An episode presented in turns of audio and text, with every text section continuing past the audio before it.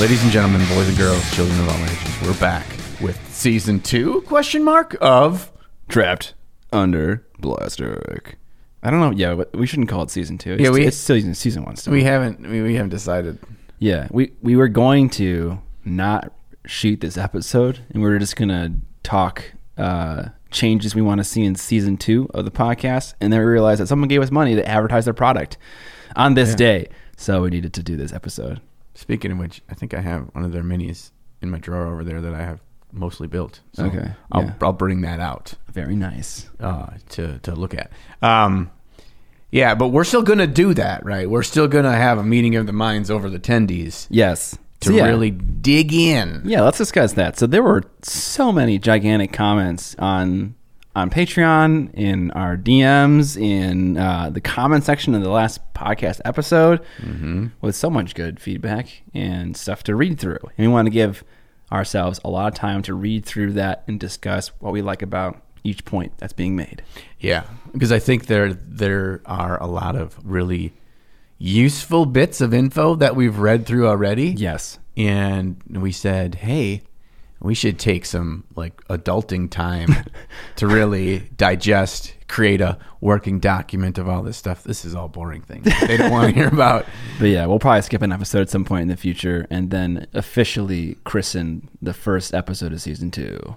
What are you doing? John is, he's drinking out of a soda can and he's taking his pointer finger and he's touching the mouthpiece and then licking his finger. Are you an animal? Because it, it's really sharp, and I cut myself and I licked the blood. Okay, freak.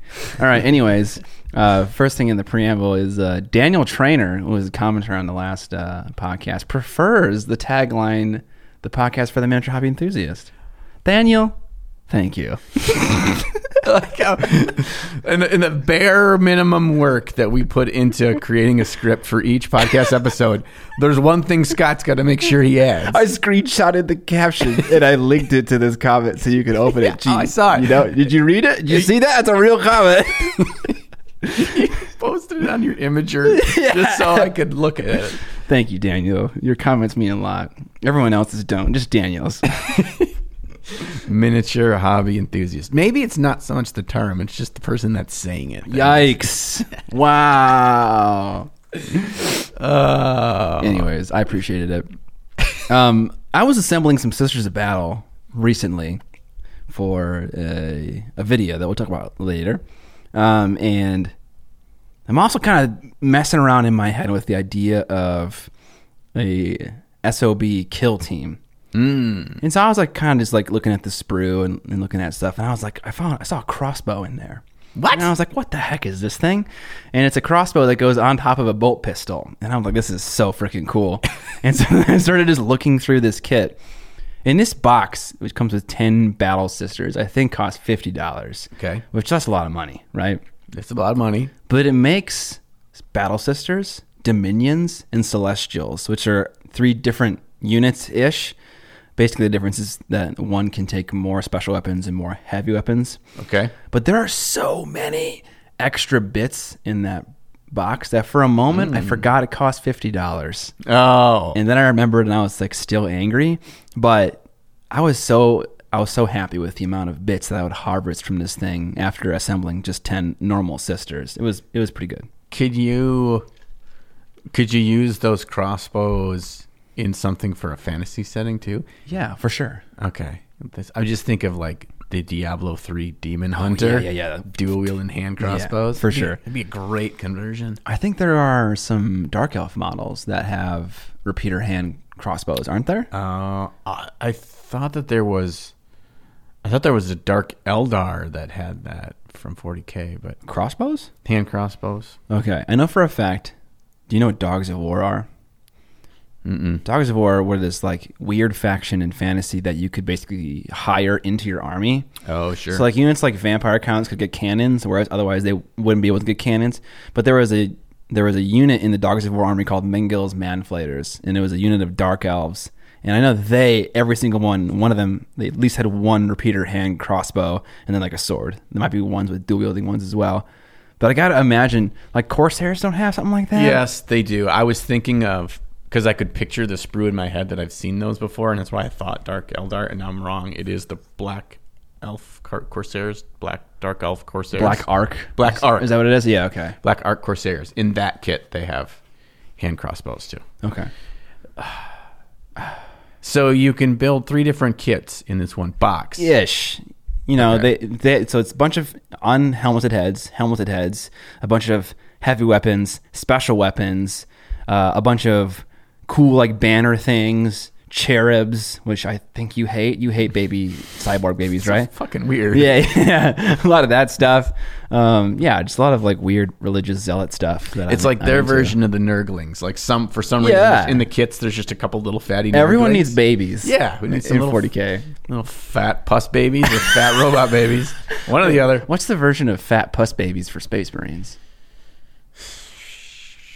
I don't think they have one. I- Scouts.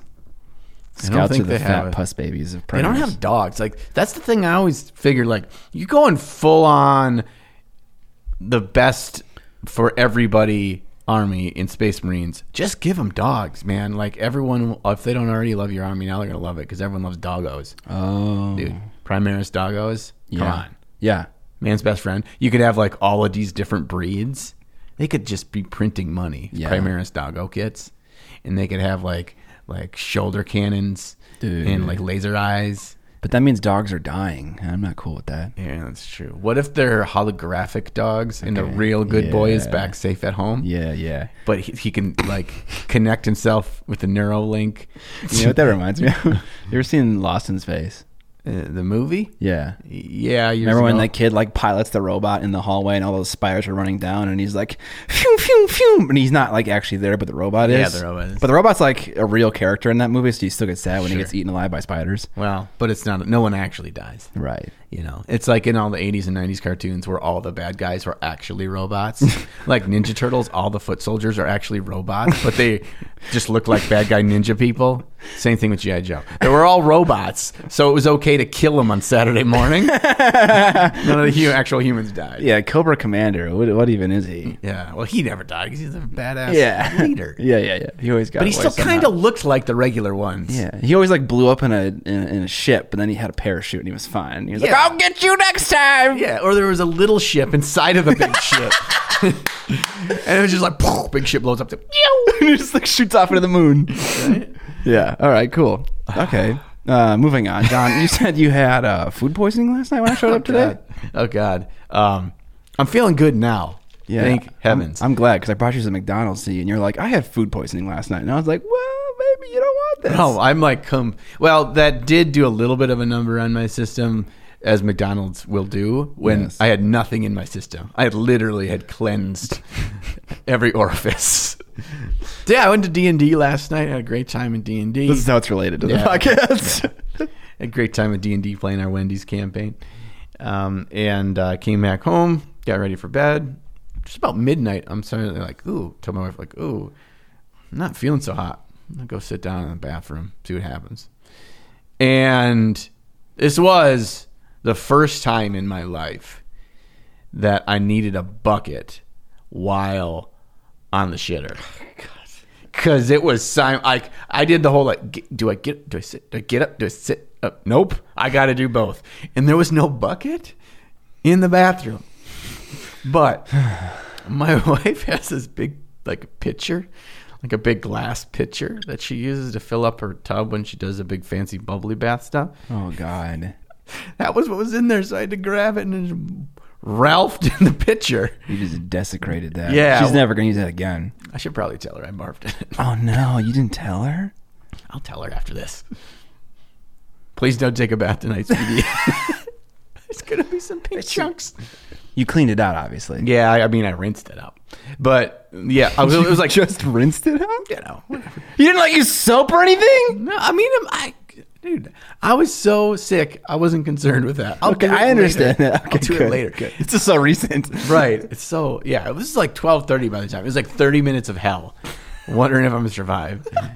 And okay, so here's the other great part about this. So we know that my cat Dobby is an asshole, and I have this um, thing where I I don't close the door all the way. Usually when I'm in the bathroom in our own, in our master bathroom, I just don't just close it, but I don't like Latchet.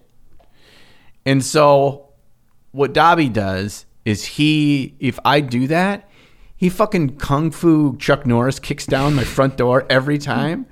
Like he headbutts and it goes poof, and he like someone kicks in your door, and then he just walks in and stares at what's going on, and he turns around and leaves. So I'm in there, shitting and barfing everywhere. My wife's trying to sleep in the next room, and he goes, poof, kicks the door in, and I'm like, Whoa! and he just looks at me, and he's like, "The hell are you doing?" And he leaves. I'm like, "Oh, great. Well, my wife and I have our 10 year anniversary this year, so now she's heard, seen, and smell everything." Every kind of liquid you can produce, she's experienced it. Yeah. Um, so, but, but I was nervous this morning. I was going to feel like crap. But after, you know, it's great.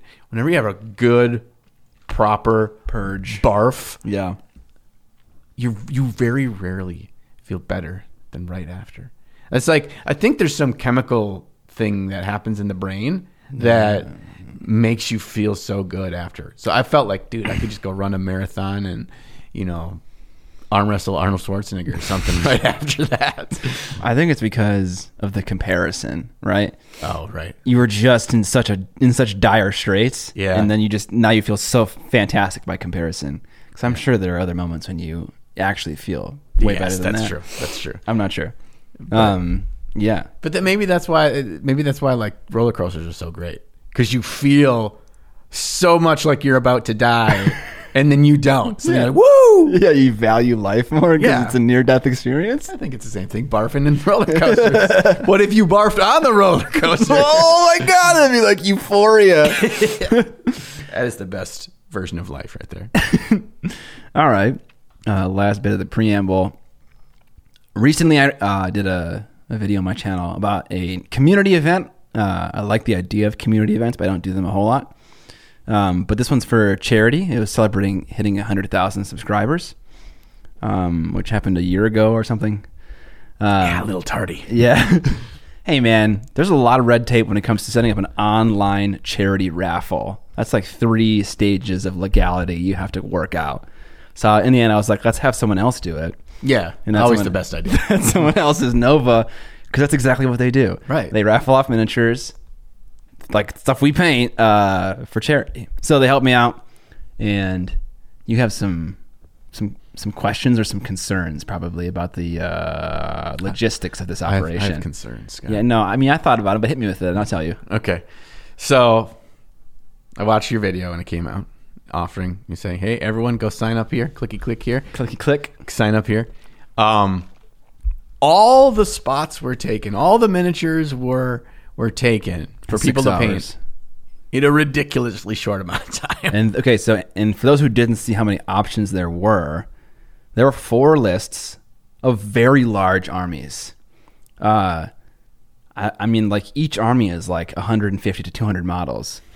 Oh god. and they're broken down by units of 10 or like a single character like five vehicles six vehicles whatever it is they there's there were so many options um, and they were all gone My immediate response to seeing them all gone in like before the end of the afternoon on day one was like, oh no, that's too fast. That's too fast. That those are those were all spoken for too fast. And why I thought too fast, I'm like, I think there needs to be a, a mental walkthrough process before you commit to something like that.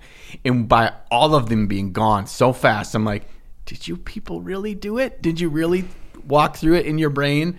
Do the you do the calcul- calculations, calculations of how long it's going to take you? Do I have the right paints? Yeah. Do I know is this going to work for my schedule? Is there anything Right. going on? Right. School starting up. Do I have kids and all these things? Like I'm just like, oh gosh, I really hope people put the proper thought process in so they know they're going to be successful. Right. I'm just worried about you've got to manage how many different people is it going to be? Like a hundred? something like 100 yeah You have to manage a hundred people to make sure that they get their shit all done yeah in a month. yeah That's scary, man. Yeah, so the, the very real concerns. Um, so I have every single person who's applied. I have all of their emails, and my plan is to do weekly check-ins with them, and if they don't respond, to replace them with someone else, like very early on in the process. The earlier, the better, obviously. Um, So, uh, otherwise, there are people who are painting duplicates of things that were on the list, and I was telling you about this earlier. Um, accidentally, uh, quite a few people signed up for things that were already taken due to like a software issue with the add-on I was using with Google Forms, and that might actually be a good thing because it might cover some people who are not able to finish what they're able to finish. Yeah. I think you might have that be a little happy little accident there. Yeah, That happened. Yeah. So I guess yeah. So it's not a good solution, but the solution I have is weekly check-ins, reminders in every single video from now until when the event ends, and just a little bit of old-fashioned prayer, to Right. The old JC. Yo, cross the old pinkies. Yeah. Um, We'll see how it works out. Originally, this is how I wanted to do this. I wanted this army to be the biggest army ever. And so, what I wanted to do was have a form set up with percentages, meaning, like, okay, in an army, 5% is HQ, 50% is uh, core troops, 30% special, 15% is vehicles. I think it's 100. I might have messed it up. Um, doesn't matter. And I wanted people to, like, like looking at going to the form to sign up for what they want to sign up for. And like on the right is like a pie chart of like this is what the current volunteers have signed up for. Please pick a unit that uh, makes sure that the per- percentages are near this. So there is no cap. People just c- Oh. can keep picking. Um, and uh, Nova was like, "Yeah, no, we're not, we're not going to do that." and I was like, "Why?" And they were like, "Well, you know, there's more appeal to four different armies, and the armies are more usable when they're like a, a normal size for an army, and not Right. like a bazillion." Uh, so it's like, okay, some Ten- point though, I'm going to do that. 10,000 points. Yeah, I want some freaking huge, like 500 model con- army, you know, something crazy. Yeah. I mean, that's cool if you get it because you have all your options covered. You could play a 2,000 point game with whatever the hell you want. Yeah, Because you got it all. Because you got everything. yeah, I get their point, though, too. yeah, yeah. They And want to you- be useful. And you're going to raise more money if you have four different armies auctioned off rather than one gigantic one. Yeah, but it'd be a spectacle, wouldn't it? Yeah, I suppose it would. Come on, come on. A spectacle. Yeah, so yeah, we're, we're gonna hope that it's gonna work out, but um, I have another concern, yeah. and it has to do with the United States Postal Service. fucking I, dude, USPS is sucking fat cock right now. It's it's we're in a tumultuous uh, time for uh, getting and receiving packages in our country international, and international. Yeah, international is locally scary. is fine. it's It's been not fine for me. terrible. Yeah, yeah, yeah. That's that's. I mean, I've had some stuff that it, it's taken a little bit longer Yeah. than what expected or what was sent to me as predicted. Yeah. But internationally, it's suddenly real nervous real Yeah. quick. So in dealing with your timeline, that was my other major concern. Yeah, no, that's a great concern. I intentionally posted the video late, not at 5 a.m. I posted it at 9 a.m. Uh, this is actually another accident. I tried to post it at 5 a.m., but I scheduled it for the next day at 5 a.m. And then I woke up at 9 a.m. and Amber was like, "Your video's not posted." And I was like, "Oh shit!" Um, so then I went and posted it, but it actually was a great idea because the first viewers are a mixture of Europe and United States. Whereas normally at 5 a.m., it's exclusively European, which means that they would get the majority of the things. so 9 a.m. was was perfect. Um, it could have even been a little bit later, honestly, so that the West Coast was awake and doing stuff by then. Sure. Um, but yeah, They're not up at seven. Come on, West Coasters. no, God, they yeah they work 10 to 6 over there. They're weirdos. Yeah. Well, it's all about dealing with traffic and stuff. I don't know. Yeah, Then that's just Los Angeles. yeah, Um, okay. I think that was probably pretty good too. Not that you're not going to appreciate and want European painters to paint. no, yeah. It's just the yeah the postal service right now sucks. Yeah. Um, I get so many questions, not so many, but I get a few about like, hey, my Duchess has been en route for two months. Where is it? And luckily, none of them have been lost in the postal service. They all show up eventually so far. Um, but yeah, I, I just have to be like, man, I'm sorry. They're just they're just taking forever. I don't know why. Um, but eventually, they all show up. But yeah, two months is Yeah. Ridiculous. The it's that cus whatever postal customs office or something. Is I had I ordered something from China, and from when I ordered it until it hit San Francisco, it was like six days. Like God damn, that's pretty that's pretty quick. yeah, that is fast. And then it sat in San Francisco for two straight weeks. I don't Hmm. even know what the problem is. What's the problem? I don't know. There's something with like mail-in ballots and like po- politics and like Amazon's going to buy USPS and all, I hear all these things. I never really look into it though. I don't know. I, I don't. It's honestly just gonna just give you more stress, yeah. and it's not worth it. Yeah. it's not yet to the point where we're dealing with stuff related to um, election. That's there's all the fear with with the way the postal service is working and Yeah. ba- mail-in ballots and stuff. But I don't think that's what's dealing right now. Okay. I think it is some connection to COVID. It's got to be. Yeah. Cause yeah, it should have the fan when that all started. Right. And so it's either from a logistics standpoint of them having enough staff in there to work safe and to and that could just push back timelines Mm-hmm. or they've added new um, weight steps in place Yeah. for COVID on the surface or something. I Oh, don't yeah, know. Maybe like disinfectant yeah, period. right. Yeah, like a quarantine For the packages. for your packages. yeah. Especially ones from China. right. Oh Jesus, gosh. Jesus. Ugh. Um, yeah, so that's that's fun. My uh, I, I want to paint something for the charity army, obviously. Um, and uh, a viewer reached out to me, and they're like, "Hey, I have some Primaris lieutenants and these other things in case people who are painting don't want to buy them, and they, just- they I, I will happily donate them." And I was like, "That's amazing." And one of the people he had was uh, uh, Sister Tariana Palos. Do you know who this is? Someone SOBs when they when they first got released, they had a few custom sculpts, and they were of just normal sisters. They're they're not like canonesses or like leaders or anything, but you can obviously use them like that. But one was called uh, uh, Amelia Novena, and the other one was called Tariana Palos. And Tariana's sculpt is amazing. It's based on a concept for them, and so is the Amelia one. It's based on a concept of uh, Carl Kapi- Carl Kapinski. But they're both. I like the uh, uh, what did I say? What are the name? Palos, Tariana Palos. I like that one more, but I love that model so much. I was like, dude, I will paint that one for the community event. So I want to paint that one. Um, and I'm excited about the paint scheme too. The metallic red thing. I'm gonna experiment with that and have Yeah. some fun with it. Um, but yeah, I'm gonna paint that I'm for the trying- charity event. I'm trying to search up. Tariana Palos. All right, John has seen I've seen that he's seen the sister. model. and he, he has my he gave me his blessing. He, Uh, he it's a did it. pretty cool. It's a pretty cool mm, sculpt. Thank you.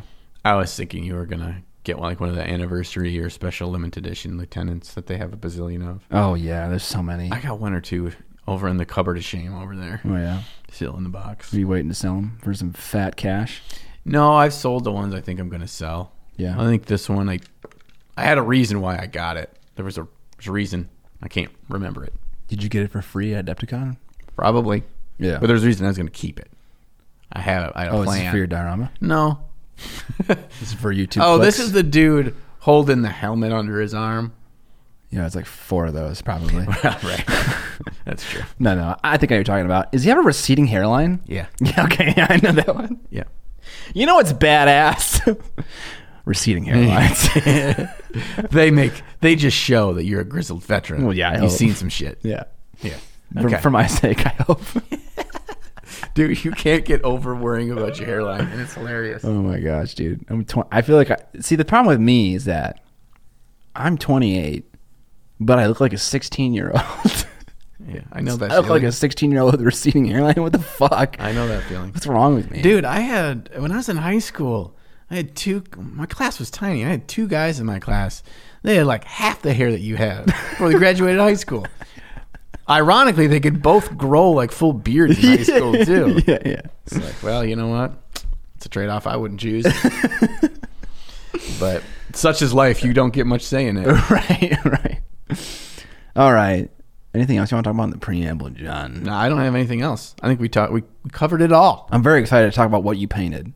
Oh, is that what we're doing next? Let's get into that. I think I, I think I doubled the amount of models I've painted in my life in the last week. Probably more than doubles. I painted seventy-one models in one weekend. yeah, A two thousand point Age of Sigmar army that is amazing. is done. And I'll tell you this. I'm so excited just to settle in and listen to Papa John talk about this experience. it was not as hard as I had expected it was going to be. It was not. It was not what we make it out to be in our heads when we look at all the models we have or Yeah. when we think about our full list and all that stuff. It's not so difficult if you do a couple of very important things. Number one, you must get approval from your spouse to spend an entire weekend nothing but painting. Yeah. That is the most important step. Because if you don't have this, nothing else will go successfully. you will not get those models painted. And number two, you have a plan that is written out and you confirm that you like the final result. Because you should not be thinking, you should just be doing. Yeah. I, I don't want to be decision making at this step. So I did a test model and I was happy with where he was at. Did I tweak some things off of that? Yes, but very little. And those tweaks happened at the very end when it was like 5.30, 6 o'clock on Sunday. And I basically just had black rimming of the bases to go. Oh my gosh, And that's I'm like, amazing. I'm like, I think I want to mess with some blood splatter.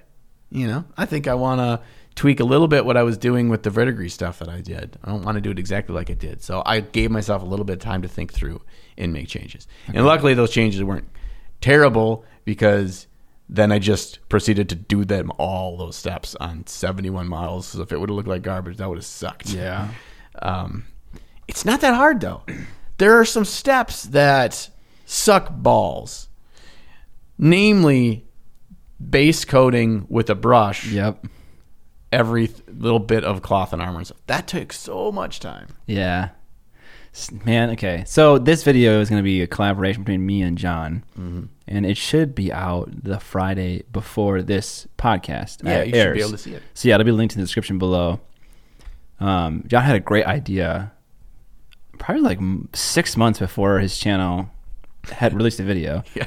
which is fine. You're thinking about ideas about painting an army in a weekend, and I was like, that's a great idea. And me being a good friend, I was like, I didn't steal it and make a video about it. no, just kidding. Um, so yeah, I want to do it too, but I'm concerned.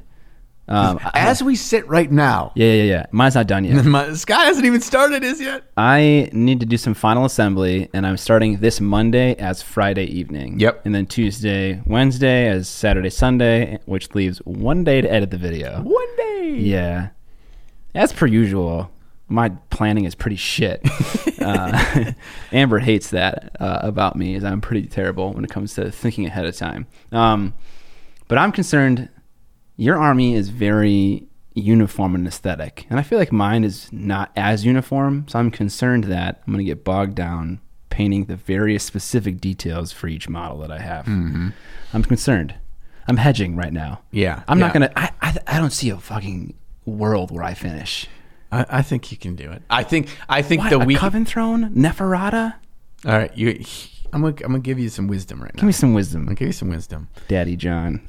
what you need to do is you need to find out what's going to tie them all together from a color scheme perspective. Yeah. And you are going to replicate that across all steps. Maybe the red here for the armor is not exactly the way it's going to be on the zombie dragon, but those colors will still all present themselves. So you'll have your full list of here's my bone, here's my armor, here's my cloth, here's my skin tone, here's my whatever and you have your gen- generic off dark gray that this is the dark gray I'm going to use for everything. Yeah. For this one, it's going to be the hair. For this one, it's going to be the belt. For this Right, one, whatever. right. So you have to limit the amount of colors. I think that's the number one thing that could really hang you up is you use more than like eight colors Right. because it's just gonna it's just it takes so much time because not only are you adding more steps for yourself but then you are physically for this little bit of purple you're still gonna have to double check every single model is there any purple here is there any purple here instead of look i'm using this kind of plum gray plum color over here for something i'm just gonna use that here even if it's Right. not my ideal perfect color whatever Sure. you've got a lot of little details, but you need to you need to unify them and say, I'm not going to do four different kinds of metallics on this, Yeah. like you did last time. I mean, does it really take that much longer to yes, have? yes, it does. Okay, how much longer? Is it like five minutes no, it's not five. to get a minutes. paint out and put it on your palette? That's the only added Mm, time. okay, if if and If. You have all your steps written down Yeah. and you are just going through the motions. Yeah. It's not going to be that extra time. But you don't have that written down. Well, okay. No, I don't. I'm going to. That's part of what I'm going to do today as well. Okay. Um, and I have a lot of the colors established from when I painted the wolves and the Blood Yes, knights. that's a good thing. yeah. Lean into that. What colors did you already use? Exactly. Yeah. Yeah, if you use a gold and you use a, a silver, that's great. Yeah. Do not get into black lining. Do not get into all that kind of stuff. That's going to eat your time, man. Well, my hope is, is that I can get the blacklighting done uh, with to me a panel liner, and then at the end of a day, and then the next day I'll clean it up, and then that'll be the first thing I do on the day. I mean, you did that with streaking grime. yeah, streaking grime is. Well, It's the same thing. It's an enamel wash. I know, but with streaking grime, it's so much different because I did everything in a base coat. So all the colors were on the model, and then I just airbrushed, shrink grime the entire model, and then the whole thing, cleaned it up, squeaky clean. And that was it. When you think about how much time on a minute model to model basis that took, it's it's way faster. Now that step does take a long time. Hold on. Airbrushing streaking grime and then wiping it off with white spirits is faster than just straight up applying panel liner. Yeah. Even if I have like a fat ass brush, I'm just like putting it on. Oh, you, you- oh, so you're not even like trying to get into the, into the lines? in It the goes cracks? to the lines. If I sm- slap on a gloss varnish, that'll help it even more. Oh, don't add that stuff. Why not? That'll help it. I know, but you're adding a whole step of gloss varnishing the entire. Now you're also committing to then matte varnishing it all again at the end before you're done too. That's fine. Man, that's just added two more steps. Yeah, but hear me out here. If I'm using matte tones, I feel like the wash is going to stain the color more because it clings to it more. So if I slap on a little glossy gloss, maybe I'll do a satin one. I like satin varnishes. It's good for gaming models, and then it'll help me with a little bit of that surface adhesion. Yeah, maybe And it'll be the finished. It'll be the finished finished. It'll be the finished finish finished finish. right there. I don't know. This is what I'm thinking. Well, Hold on. Yeah, yeah. If I just slap it on with a fat brush, the the panel liner, isn't that, that, that that's no better or worse than what you did with streaking grime? In fact, I think it's better. I I had pictured when you were talking about panel liner that you were actually using it to panel line. That's where I was Like like, like bing bing bing. No, Yes. I'm just like in and on. if I was going to do that, I would just do an oil wash then. That's it is an oil wash. It's the same thing. Is it? You're just making a 100%. really expensive oil wash. I mean, why because- is it expensive? because it, it's the same price as a giant tube of oil, which for your whole army you just use like one squirt of to oil wash the whole thing instead of that eight dollar jug of panel liner. Yeah, no, it- it definitely is cheaper to do the oil, but there is some value into having a product already mixed. True, true. So I don't gotta think about it. Sure. You know that you just said that. Sure. You little s- you little scumbag. yeah. So uh, we'll see. You'll you'll know if Scott has a video about painting an army. Oh, I'll have a video. The question is, did I, did I finish? And the answer is eighty percent no. God, you're such a wimp. I'm not a wimp. I'm just realistic. Okay. I know my strengths are. My strengths are not s- painting fast. Dude, you are a way faster. This is the one thing that you've always held above me is that you're a way faster painter than me because you do YouTube videos, so you know how to paint fast. Like and individ- now, individual models. now, when the rubber meets the road, you're gonna have nothing. I think uh, I think uh, I think batch painting armies is different than speed painting single models. Obviously, I think it's the, the, there's a whole planning thing. There's a whole limiting your palettes. You're not like getting like 80 colors out. You know, there's some of that. We'll see. I'll try. Um, the army that I wanted to paint for this was the Legion of Blood, and then I didn't know when this was actually going to happen, so I used that army for uh, the painting marathon video where I painted for 38 hours straight. Um, and uh, so I had to add extra models to my list to make it 2K points, mm-hmm. which sucks because the extra model I added was a fucking Coven Throne, which is not exactly an easy model to paint. I don't know. It, it is not an easy model to paint if you want to get there and have all those really crispy details the way that they're in there. But All the ghosts it's a are cool. easy. It's a good. It's a it's a cool, very kind of thematic piece at a distance too, and you can make it look really cool without getting all bogged down in every one of those Sure, little yeah. details. Yeah, it's just like every other model in your army, right? You can choose to paint all the swords and the metallics of the horsey, ghostly guys, or you can just make them all ghost color, you know? Yeah, those are, those are ghost lances. Yeah. yeah. yeah. So, yeah, I, I'm I'm curious to see how your, yours goes. I think what you could do from a time saving perspective in terms of editing is is what you would have that more of an opportunity and experience in doing than when I um, did would be to have the cameras rolling and kind of do like what you did with the Jazza video, where you can capture a lot of your actual commentary and everything in real time Yeah, yeah. um, through multiple cameras and all that kind of stuff, and Yeah. that might make your script writing and all that kind of stuff really non-existent. Yeah, that's the plan. The plan is to have time off scene cameras and also that main cam so I can just flick it on and talk to it. Yeah, Yeah. I think that'll be good. It'd be good. I, you know, f- you seem so cool as I am cool. you are so cool. No, I didn't mean you're cool. I mean you're very relaxed and uh, what the fuck was that face? no, you just seem like you're like yeah, I have a whole pain in the army. Psh.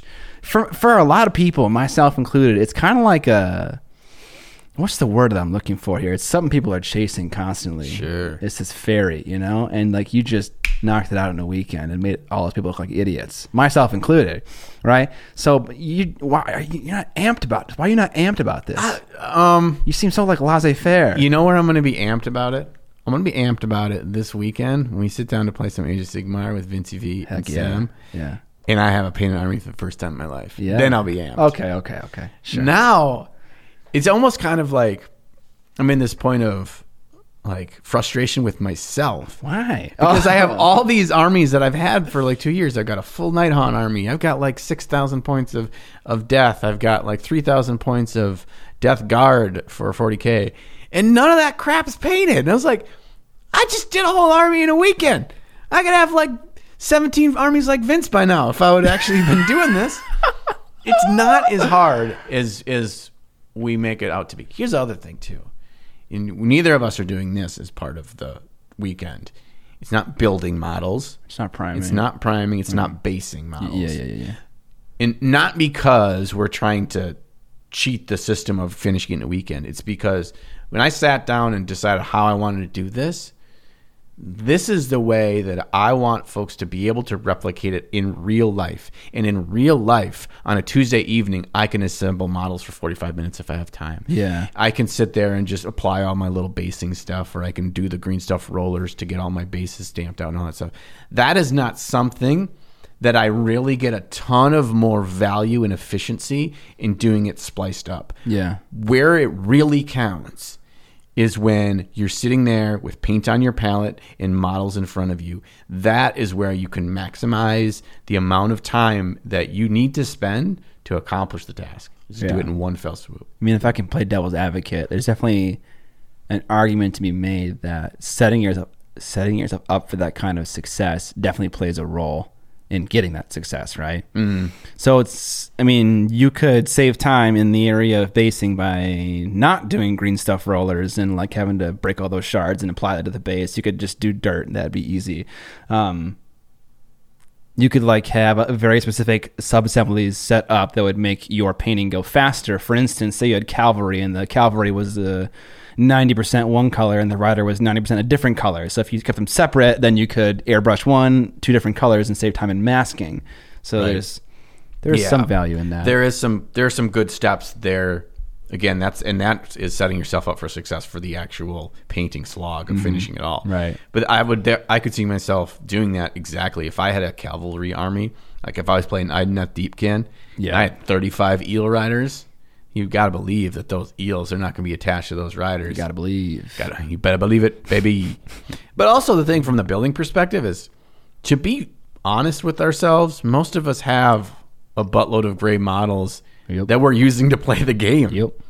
We're yeah, still no, that's, that's playing very games. true. That's very true. Yeah. you know, we're playing. They're on bases. They're all out there and hitting the hitting the stores to play our games.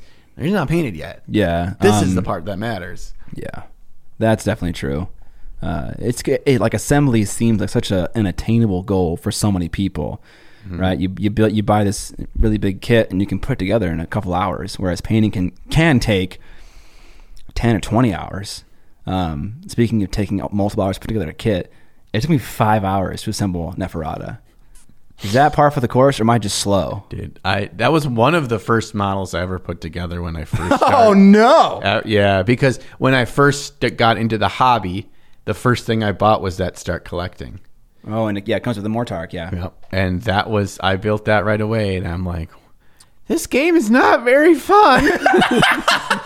dude. Um, so many mold lines oh, it's in that terrible, go up terrible and spot. down vertebrae and spines and things. And dang, terrible. dude, Amber was like, I can see why people pay other people to you know, like paint their stuff. It's taking you forever to do this because I was just sitting next to her while I was doing it. I was doing it outside because it was super nice yesterday, and yeah, it took me five hours. I also did it on stream. And got absolutely nowhere um, because it was so complicated and people were asking me questions.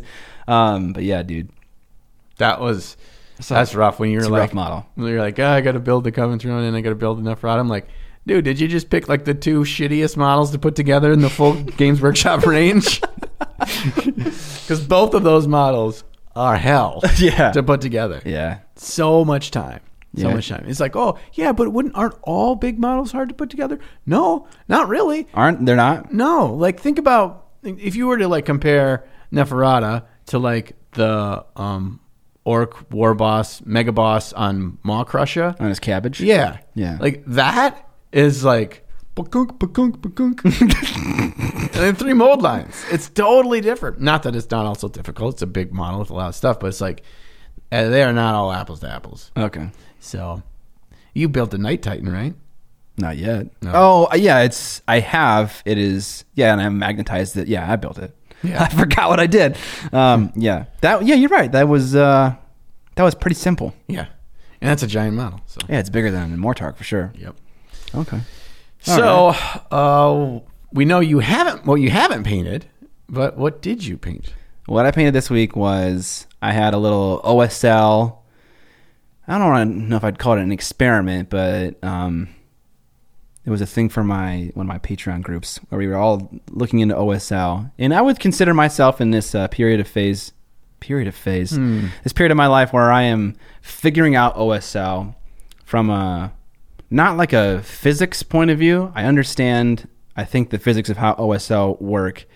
I'm trying to now just actually make it work on the miniature. Because there's a difference between understanding how something works and also being able to accomplish it, right? Yes. And so I have, uh, just like with freehanding, which I'm not amazing at, but I'm okay at, um, I have so many just small uh, experiments of OSL where I'll do s- very small things, like someone has a hand that's on fire, and I'll like make the forearm have some OSL on it. Very simple LED things, stuff like that. And as I progress, I do bigger and bigger things.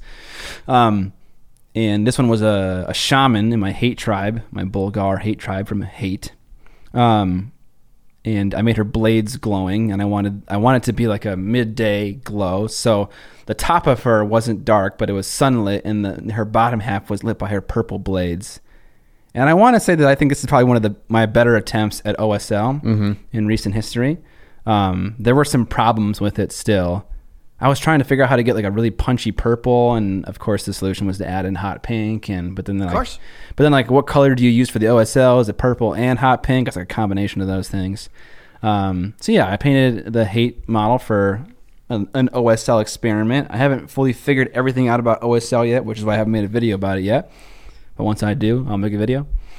Um, and then I also painted three models for the charity army video: a sister of battle, um, a Necron, and a Thousand Sun. Which that was kind of a challenge in and of itself because it was like I had Guy help me with the Ultramarines. He's good at making fast schemes, so he did that one. I had Duncan help me with the Necron scheme, um, which was mostly okay. I made some mo- modifications to it, so you had to buy less paints Sure. because his uh, his scheme is kind of just like it's kind of hard to think about. It's like, but people have to like, actually go out and buy this stuff. So Right. I limited some of the colors he used. And then the Sister Battle one was one that I had to come up with, and so was the Thousand Sun one. So it was like really kind of a little mentally taxing to kind of figure out schemes that didn't use lots of paints and were easy to accomplish and looked okay. Um, but I think I did okay with them, um, and it had like a nice like, kind of like escalation in, in in difficulty as they as the different sections went on. But yeah, that's what I painted. I liked it that people could choose not only based on what spoke to them in terms of the models or whatever, which is a good choice if they want to help out. Yeah. To pick ones that excite them, but they could also pick based on the paint scheme that either is the most comfortable for them or that is drawn to them the most. Yeah. So I thought that that was really smart. Instead of like the way my brain would have w- worked through that, I would have made them all as equal as possible. Sure. And I don't think that would have been the right approach. I, would have been like, okay, they're all going to use six colors and they're all going to use similar kinds of techniques to achieve those colors and then people can just pick. But here it's like, well, no, by using a silver with a contrast over it, that makes that unique for that army and it has a really kind of funky result that's different than everyone doing the base coat of all the different materials Yeah. and so on and so forth. So Yeah. I don't know if there's a right way to do it. Um, it's just kind of what happened naturally.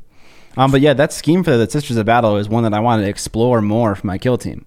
I want to do a metallic red, and I want to try different ways of getting it, um, starting with the Vallejo Illumina, but also putting, to me, a clear red over it. Um, because that one, to me, a clear red is, uh, I think, a lot different than contrast. Um, it's going to be even shinier. it's gonna be so shiny. Yeah, I might need to hit that. So I, I think if I do silver, Tamiya red, panel liner, then a matte varnish, that could look really Hmm. fucking crispy.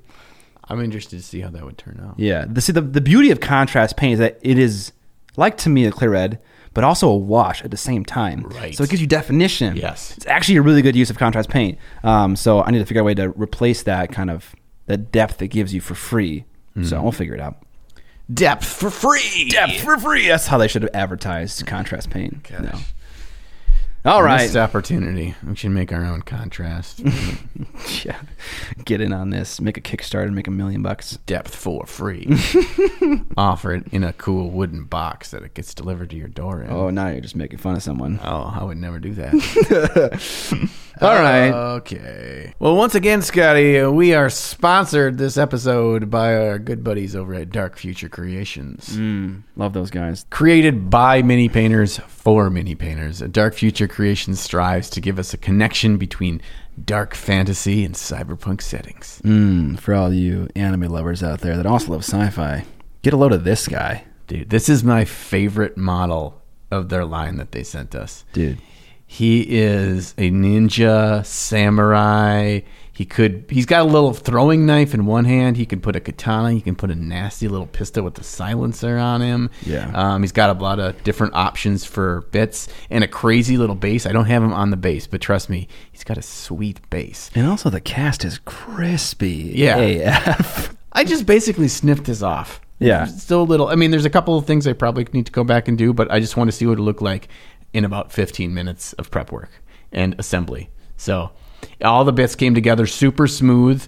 Um, just a little dab of super glue and hit the joints. And as you can see, there's no lines. No, it's beautiful.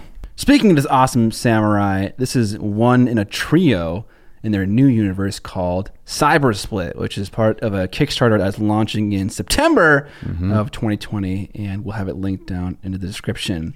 Uh, you can get all kinds of fun things in that Kickstarter, a lot of fun freebies, such as a step by step painting guide written by Matt Carnival that he wrote while he was painting the box arts for uh, the various models. And you can see that picture up right now. Speaking of box arts, they also have the legendary Angel Geraldus in on that ish. And he painted that biker chick, and it looks, I mean, it's perfect. It's perfect for his style. That, Like, Yeah. he created the infinity look, and these are kind of like big infinity models almost. Um, so it works perfectly for that. And and as you probably know by now, but if you don't, I'm going to say it again. These models have a variety of extra bits in them. For instance, this guy had a couple different heads. Like I said, he's got different weapon options. He's got these weird tentacle things that are like cyber tentacles, like Omega Red from uh, X Men.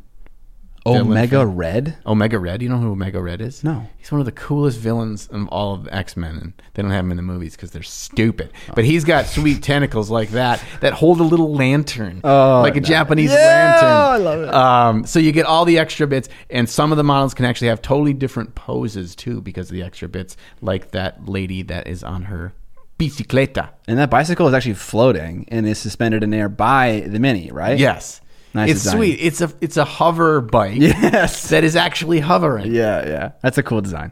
and all their miniature line in the Kickstarter come in your choice of sizes. Either the 32 millimeter gaming size, which you could use for proxying your badass HQs with these things, or 54 mil, which is what these are, right? Or are these 72? Those are 72, yeah. and this is 72. so 54 smaller than this. This would be the biggest size, which is would be great for display. So with the 54, kind of butchered that. Thanks, Dark Future Creations. Their Kickstarter features early bird pricing and also has friendly shipping for both NA and E EU. So that's it. Once again, thank you, Dark Future Creations, for your support of Trapped Under Plastic and letting all the sprues and spruettes know about these sweet minis coming their way soon. Everything is linked in the description below if you want to check it out. All right. On to the topic, which is basically about fanboys. No, no, no. It's about if you could spend a day with any miniature painter and there wasn't a language barrier issue, who would it be and why? And this question was supplied by one of our patrons whose name is Sinopol. Suck no pool. So I've made it pretty clear in in past videos that uh, miniature painters are kind of like rock stars to me. They're cool. They're elusive.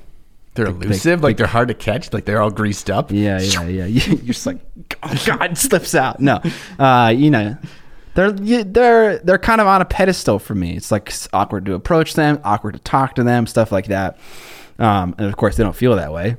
And now I'm just picturing Banshee all lubed up in Vaseline. He's so elusive. I can't squeeze him. Slips out of my rasp. um, this this question I kind of struggle with because it's like, what's the difference between someone I want to spend time with and someone and someone that I just like their painting style of, right? And I think the difference is if someone's interesting, but also if they have a technique that I can't figure out how to do and would require me just to watch them, that'd be the kind of person I'd want to spend time with, right? So a great person is. Uh, Oh, you're just gonna jump right into the name, right? You're not uh, gonna- yeah, yeah, yeah, yeah, yeah, yeah. Uh, his, his, he's, he's, a- he's a, he's a, hmm. How many times are you gonna say he's a and until I remember his name, he's a he's a he's a he's a he's a, he's a. it's Bohan. Um, the way Oh, wow. Bohan paints wow. is, uh, is super unique to him, right? Sure. And so just to be able to watch him paint and ask him why he paints the way he did and how he arrived at that style would be fantastic. We could walk through things like he has this history of insane freehand, but it's not like freehand where he's like making like a mural on like a flag. Sure. It's like a pattern on a miniature, like all over it, like a like a cube pattern or some kind of thing, like some some digital camo thing. Um, so just be able to sit and watch him paint would be helpful to kind of digest what he's doing and why he's doing it and things like that, which isn't as apparent in videos and stuff like that. Sure. Um, some things, and I was uh, pooping earlier and thinking about this question. John has pooped twice in the recording of this. this is what happens podcast. when everything is flushed out of my system, and then you give me McDonald's, and my body's like, "What is this?" Exit. Get it out of here. nope, there's still some in there. Get out of here too. Um, okay, so I was thinking, and there's some some things that I think are really important in deciding this, what my answer is going to be. And I think this is kind of a good general oversight to actually taking a one-on-one painting experience with somebody in general. And the number one thing is that when you're spending time in person with somebody, one on one is a totally different experience than even a full class with a dozen people or 20 people or a virtual learning experience like through Twitch or a, a YouTube video, something like that there's something that is possible in a one-on-one experience that isn't possible in any other way in this hobby. Yeah. Um, and What is it? There's there's actually there's two sides to the same coin. Okay. Side number one is the actual up close, right next to them, watching the tangible work that they do, stroke by stroke, and getting consistent questioning and answering of you're saying, how much pressure are you applying? Is there a va- is there a reason why you're doing really quick short strokes? Um, a- and just them answering while they're actually giving you the the physical. Um, ooh, kind of lost myself there. No. Why did you lose yourself? What happened? I don't know where I was going. No, no, no. I, I totally understand what you're saying. Um, I've taught two private lessons before, and they're about four hours long each. And the ability to be able to, because I was able to finish the step before the person finished it, because I was familiar with what I was doing and they were learning what they were doing. So when I finished my step, I could just set it down. And I just sat there and I watched them paint, Yes. and like I bombarded them with like like feedback and things like that. And I was like, try doing something, try doing it a different way, try doing this. Like, uh, and uh, it was probably stressful for them, but it's kind of like the stress that's like a good stress where it's like you kind of undergo this period of growth, and then you, later you sit down and you think about everything that you were you know experimenting with and, and, and trying out and you start to incorporate new things in your painting regime but yeah being able to sit there and watch what they're doing incredibly valuable now i have a question about the topic for today is this specifically is this uh, someone you want to get a one-on-one lesson from or someone you just want to hang out with That's a good question too. Yeah. Um, and that's where, where Kai was leading up to how I would choose to make my decision if I could do this with one person and only one person. And it's like a lesson thing Right. So uh, saying the flip side of that coin is not only the immediate engagement to what they're doing and why they're doing is they're sh- showing you first, but Yeah. then as you said, the flip side is them dissecting and in the moment telling you things, whether it's talking about paint dilution, whether it's talking about getting wicking off some of that paint on your brush before you're applying. Yeah, 'cause you get too These- much in there, yeah. these tiny little things that you're doing that can that all kind of pile onto each other to equal your final result of your painting work. Yeah. And they're showing you in the moment their recommendations of ways that you can improve. The kinds of things if you watch a video or even if you're in a class of 20 people, you don't get as much of that or maybe enough to really take a big jump up in Mm-hmm. the quality of your painting for that. So, how that applies to who I choose is I'm not necessarily concerned with somebody that they have a specific technique or style that I want to emulate. So, a great example would be like a Mike, Michael Pisarski. He has this crazy smoothness, especially with metals, that even though I would love to sit with him and learn how he does that, I'm more interested in a person that, from what I know of these painters at a distance, I know would be great at that constant feedback and interaction and teaching mentality. Yeah. Because there are a lot of amazing painters out there that aren't necessarily amazing teachers. And maybe they are, but that's not how I know them. So my list quickly goes short. okay Um, And you're you're taking us from the angle of the reason you're hanging out with these people is to, to have a private lesson in to have miniature a- painting. To have a private lesson in miniature painting. That makes sense. I think they're all interesting to me. Right. Like if I want to hang with somebody to just have an amazing experience while painting, Ben Cantor. yeah. ben, ben Cantor is that person. Yeah. And you will have no idea where the conversation is going or what you're going to be doing. You might ask the question how many uh, peanut butter filled M&Ms would fit in the volume of the earth? Yeah. And then you'll spend the next 45 minutes sitting in a van trying to determine that answer to that question. Yeah. I don't think we ever did kind of get to the answer, but Benjamin But was damn, did we fucking try? Yeah, we did. Dude, all mental math too. We wrote nothing down. no, no. It was like our three brains were computers. Our three, our three brains formed a supercomputer. No, there was one, four. One of us was figuring out the volume of a of a, of a peanut butter M and m The other one was figuring out the volume of the Earth, and like, okay, now I got to do some division here. Jake was in there too. Jake was in there, The too, van. yeah, we had yeah. four brains. yeah. We had a 25% more brain capacity. And Jake's a lawyer, so he, we really needed him in Yeah, this. we- we did, yeah. Um, so yeah, okay. If I'm doing that for having an amazing experience with someone, especially someone whose brain doesn't work like mine and how they approach painting, Benjamin Cantor is a great one. Oh yeah, that, c- you can really break down how y- your way of thinking and explore yourself to a totally new kind of thinking. Yeah. yeah, Oh, And Sam Lenz is another obvious one for that yeah. group. yeah. Um, I have from our class that we've taken with Sam and spending time talking with Sam, and hopefully in this upcoming weekend, spending more time with Sam and learning from Sam. I have learned so much from a tangible takeaway and become a better painting standpoint. But why Sam is so great is because Sam is also just a fucking riot to hang out with. Yeah. And he's just such an interesting dude. Yeah. And um, so there's that.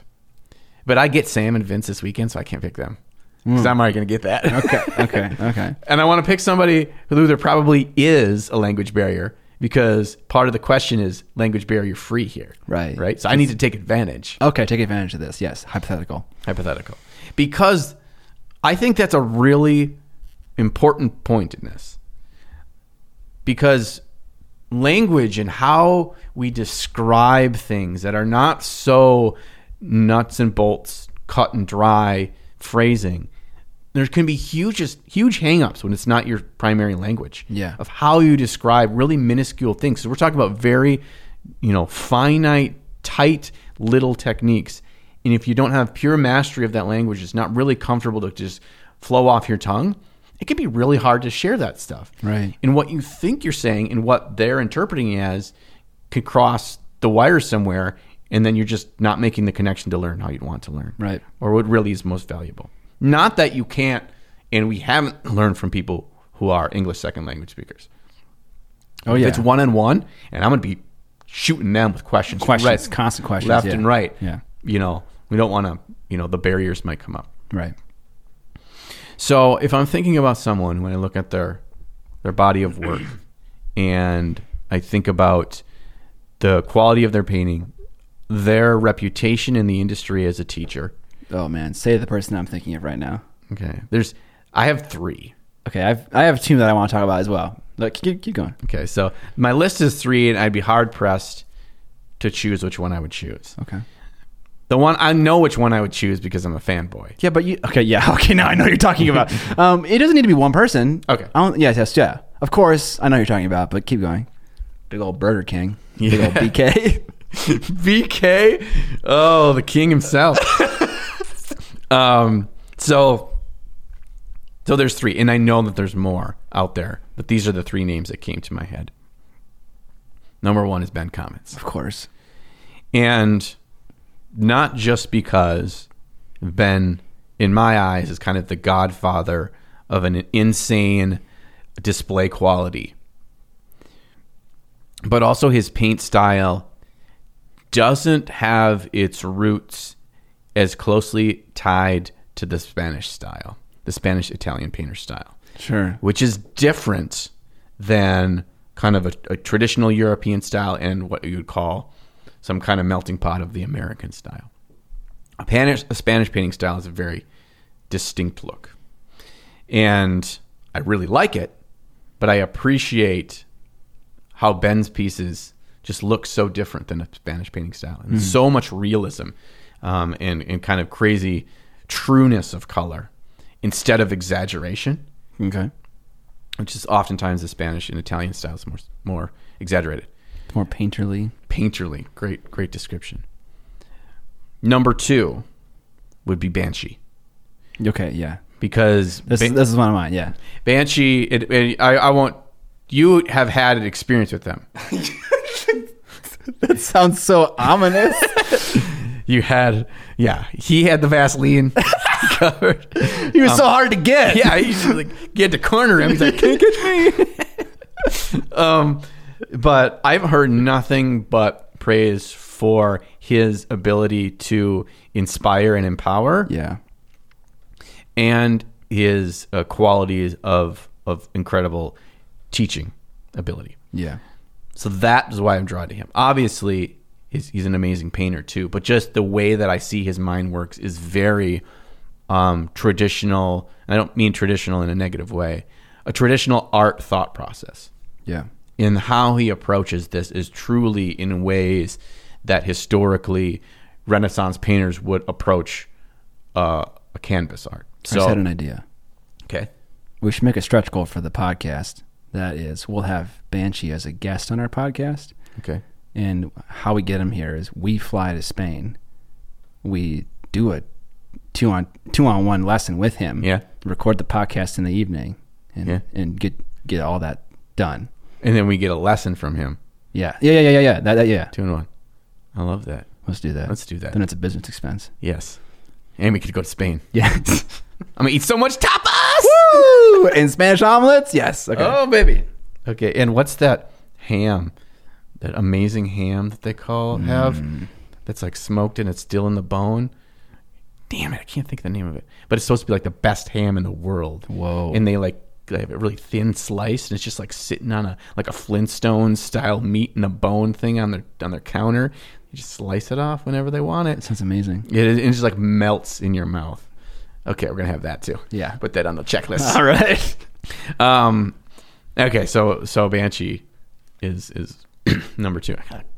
I totally just ruined your train of thought. I'm sorry. No, I'll, I I'm with you. I I want to go now. Okay. Okay. So while while we're on Banshee, do you want to spend to talk about your stuff with him now? Yeah, I mean, I could just highlight what I've already said. So first of all, he- he's a teacher. He's taught tens, if not over a hundred now, classes with people. So he has kind of his routine and his his methodology probably figured out by now, right? Yeah. But also, I did that class with him at Adepticon. I didn't even paint anything. We, we wasn't it wasn't a painting class. It was like a I'm gonna amp you the fuck up class. Whoa. And uh, it, that happened. I was amped. So he, he is so impassioned, and his passion is so intoxicating that I left that class wanting to to paint minis, and it was it was a great feeling. So yeah, definitely one of the people on my list that I want to hang out with or get a lesson from, whatever it is. He's he's he's, he's cool. He's very passionate about about painting.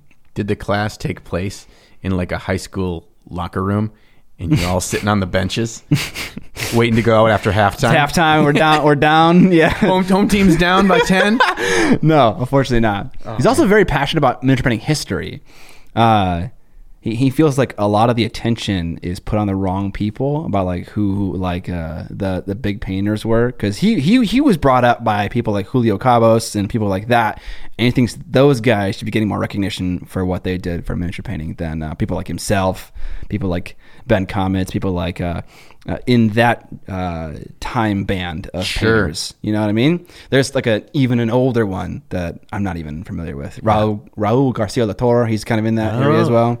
Yeah, the, the shoulders on which they stood to get to wh- where we're at today. Exactly. And that's a really good point, and not one I've spent a lot of time looking into because I'm not honestly much sure how much of that is cataloged and, and documented. I don't think it is at all. Yeah. because there is a huge gap when you're looking. I think probably around be around the, like the 90s, early 90s to early 2000s, Mm-hmm, where there was a there was in there was a big jump in the late 90s to early 2000s, mid 2000s on the quality and the the pushing the limits of the art form and we're we know about the people that really stood on top of that mountain after the mountain was erected but we don't know who built it as Hmm, right. well Yep. right because they had to get there Yep. and they weren't the necessarily all the, the only ones that did it for that time so Right. Right. Yeah. So the plan right now, uh, after I made that video about Roman Lapat, uh, Banshee reached out to me and said, "You should make one like that for Julio Cabos." And I was like, "Sure." I don't know anything about Julio, so it'd be super cool for me to figure all of it out. But I also like making videos like that, so it works. as long as you make a joke asking him if he lives down by the Mm. schoolyard Me and Julio done by the schoolyard. All right. Yeah. So yeah, definitely Alfonso Raldes, a banshee, would be a fantastic candidate for this question. and i think he's a would be a really interesting he's so like intense He's yeah, he's intense. Yeah. right i don't know how if he's got a big sense of humor or not but I feel like he. I feel like he. Be, he's game for anything. Okay. Because here's the thing: is if I'm gonna take a one-on-one with people, like as intense or as productive or whatever it's gonna be, I can't take anything seriously. and so I don't want to just get have someone so pissed off at me. It's like, you know, John, we are here for ten hours and you are not working hard. You are making all the fun of the things. Uh, How are you to play D and D with? You just take the piss out of everything. Dude, yeah, I knew. I I take the piss, I put it in a jug, I take it down to the fucking drink it. Yeah, I, I put it in my mouth, I light a lighter, and I spit it and blow it up in your face. That's it. I I take nothing serious. Although when I'm a DM, I'm pretty serious Interesting. because we need to make sure it's the maximum fun. By being serious. Um, I take I take the responsibility and the act of managing the game serious. Okay. It does not come across to at the table as as being very serious. Okay. I have dramatic points, dude. I love the high horror fantasy campaign. Okay. I want people getting their butt cheeks sliced off by vampires and Did you call it high horror? yeah, high horror. What? what even is that? You smoke a lot of weed. and then then you play D and D. you play D and D with the lights off. Get a little flashlight under your chin. You're like, I'm freaking out, man. I can't see anything. Where's my minis? I don't even know if I'm on the board. Um, wow, that derailed. yeah. So I need somebody that's gonna have uh, a fun time. So if you sprues and spruettes are like, gosh, you know, I'd like to do that. I'd like to, you know, have a ton of fun and learn some painting stuff. You should pick me. You better be careful. You're going to get some serious inquiries about doing private one-on-ones. okay, fifteen thousand dollars. Jeez. See now that's easy. Now I don't have any. No, it wouldn't be fifteen thousand.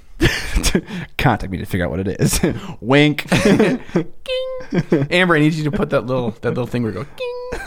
She's not going to do that. No, I know. I don't know how to do that, so that's why I wanted to ask her. Can you teach me how to do it, Amber? Um, all right, number three, Number three, the third one on my list, Francisco Farabi. Farabi. Farabi. Why Farabi? Farabi, because when I entered Crystal Brush, and I placed second place at Crystal Brush, Fuck you. the head judge was Farabi, and he's done that number of years as been lead judge, and he judges at a lot of competitions. He judges at Monte Sansevino. Yeah, yeah. Oh, he kind of like runs that show Yeah. almost. Yeah. Yes, I mean he's he has his his tendrils in so many things. But the thing that that really interests me is that Farabi is a teacher. Farabi is an amazing painter, and he's got something that nobody else on the list has to probably his regard, and that is the understanding and the experience at judging at the highest of levels for years and years and years. And so when I'm going to spend time with him, not only is he going to be giving all that feedback and learning to be a better painter because he's an amazing painter, but the conversation can also be focused on what aspects of the painting really make them stand out when you're looking at the highest level painting and competitions and judging and what is looked at. I want to have that constant cycle of feedback and stream of discussion happening in that one-on-one time. Mm-hmm. Seemed like a good answer. I agree. You know, another reason why Farabi is a great answer is because he doesn't wholeheartedly subscribe to the style of Spanish painting Yeah. or Italian painting. Uh, you can tell uh, when something is painted by Francesco. He has a very distinct, high contrast look. Um, so, yeah, that'd be cool to. High saturation. Oh, big time. Yeah, yeah. I think last week, one, of- one his Stormcast Eternal was one of my favorite favorite painted models for that like Fortnite that we were talking about. That was a cool model. Uh, he also won Best in Show at Crystal Brush the last year it went on, right? Yep. With his uh, Chimera, chimera. Chimera and Do- Chimera. Do, with the Spear. Right? Oh, it's fighting. He was on a Pegasus fighting a chimera. yeah, yeah, yeah. Something like that. Manticore. Manticore. That's what it is. Yeah, yeah, yeah. Um, It'd be funny if it was Chimera Chimera because Chimera is the name of the company, but they also produce a Chimera. they gotta do that at some point. Yeah, they gotta. Oh. Right, Why right. wouldn't you? Their logo has a picture of a Chimera head. so- Yeah. so yeah, that's a great option. I thought about it a little bit more, and I was like, I wanna, I'd wanna talk to people or learn from people who are subject matter experts in a certain field. And so I thought, thought of two people. I thought of uh, Angel Angel Heraldez, not Alfonso, because of his experience with airbrushing. Uh, airbrushing is so integral to his process, or at least it seems like it is, that he probably knows so much about it that he doesn't say. Yeah. You know what I mean? Like when you get so familiar with something. And so just to be able to see him operate in terms of like how much uh, pressure he's applying on the trigger, how much he dilutes his paint for a given step, like what kind of like pattern he's like, is he is it circular? Is it square? Is it hexagon? like, no, whatever it is. Is he going back and forth like this? Yeah, yeah, just like jackhammer. uh, so just to see that would be really cool. But another person I thought of was uh, Mark Musclon, who has uh, a very specific style, but also he paints so many busts and so many large scale figures that he probably has a really cool approach to it. And I've seen some of his step by steps on Facebook um, where he starts with this very dramatic, layered look and then kind of smooths it out as time goes on.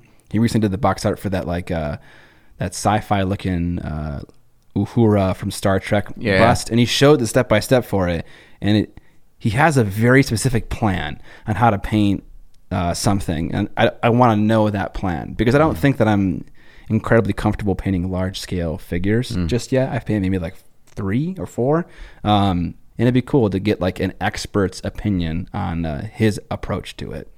Yeah, that I I'm draw, finding myself being drawn more and more to the reasoning behind that style, that very stark, almost F smoothness style, where you really are building in the the lighting and the atmosphere and blocking in colors and worrying about the the smoothness and the the final product later. But if you if you don't get it set up with the correct ratio in your contrast and at the beginning it's something smack the microphone with your hat um, if you don't do it at the beginning it's so much harder to try to figure that out later dude.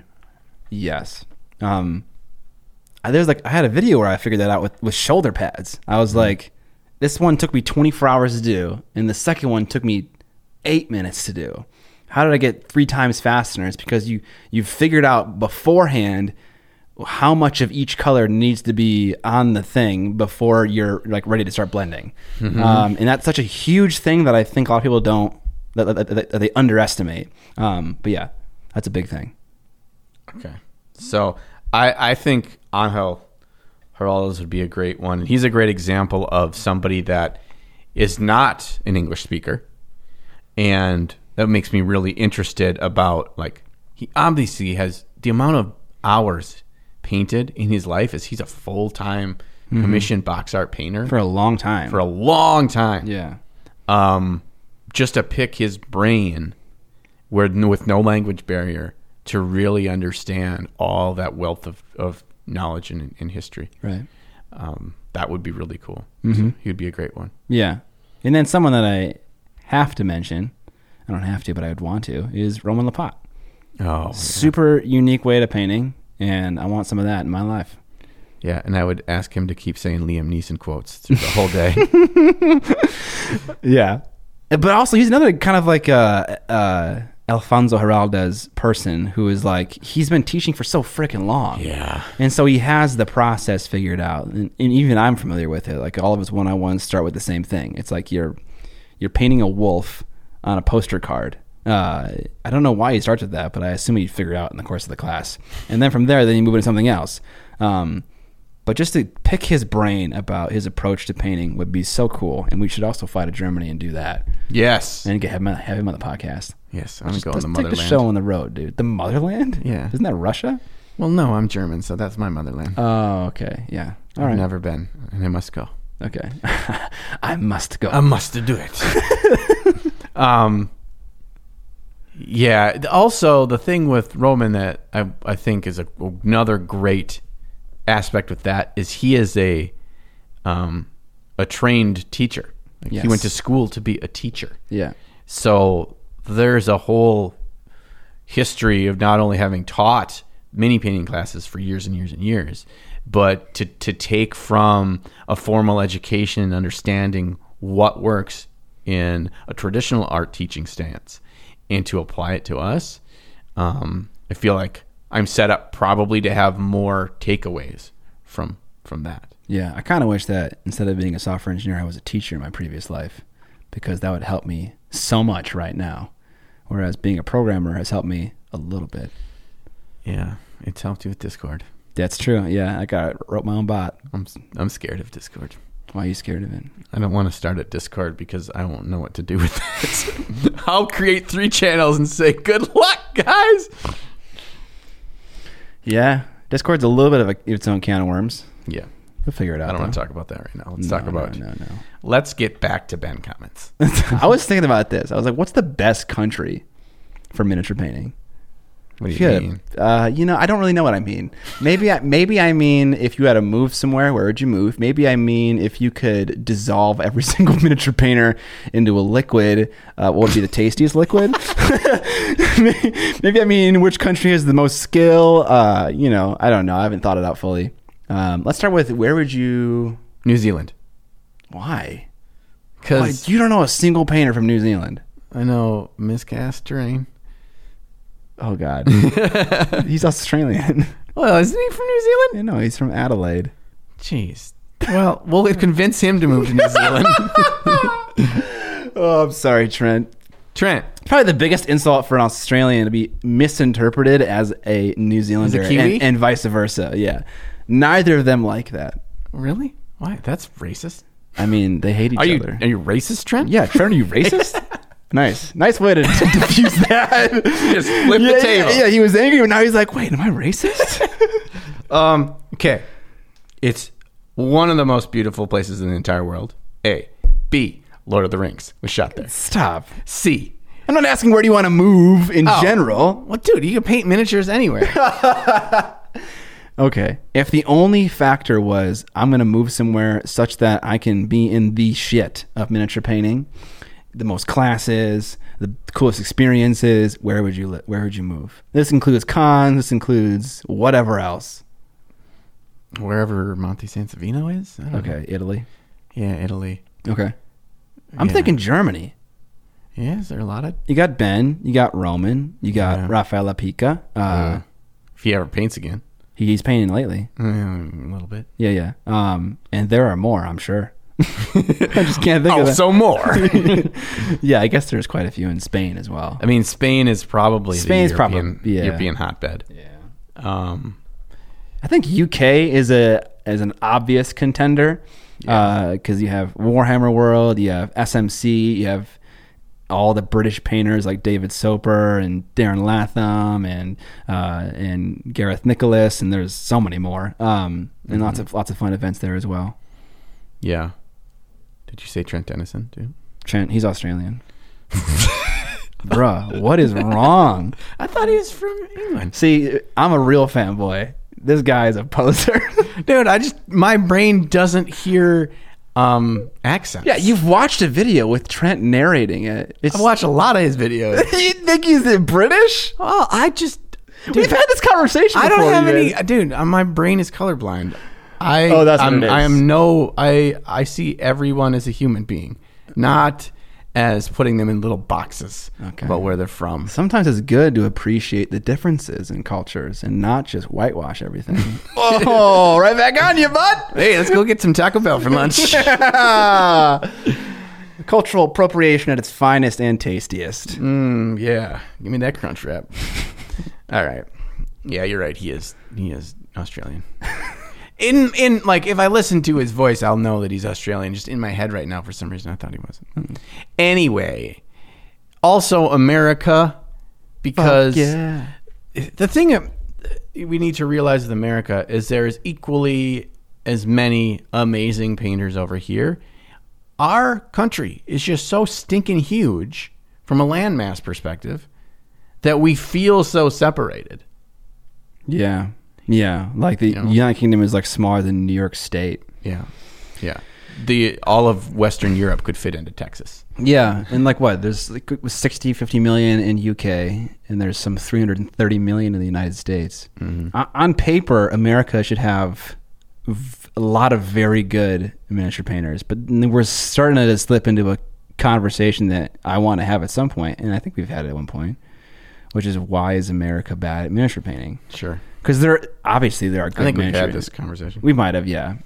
There obviously there are good painters in, in America, but the per capita or whatever you want to say is totally off.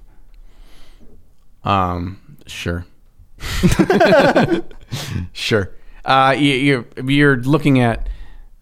I mean, you're looking at total population as a whole. You're not looking at um, total population of in comparison to the the hobby and interest in, in general itself.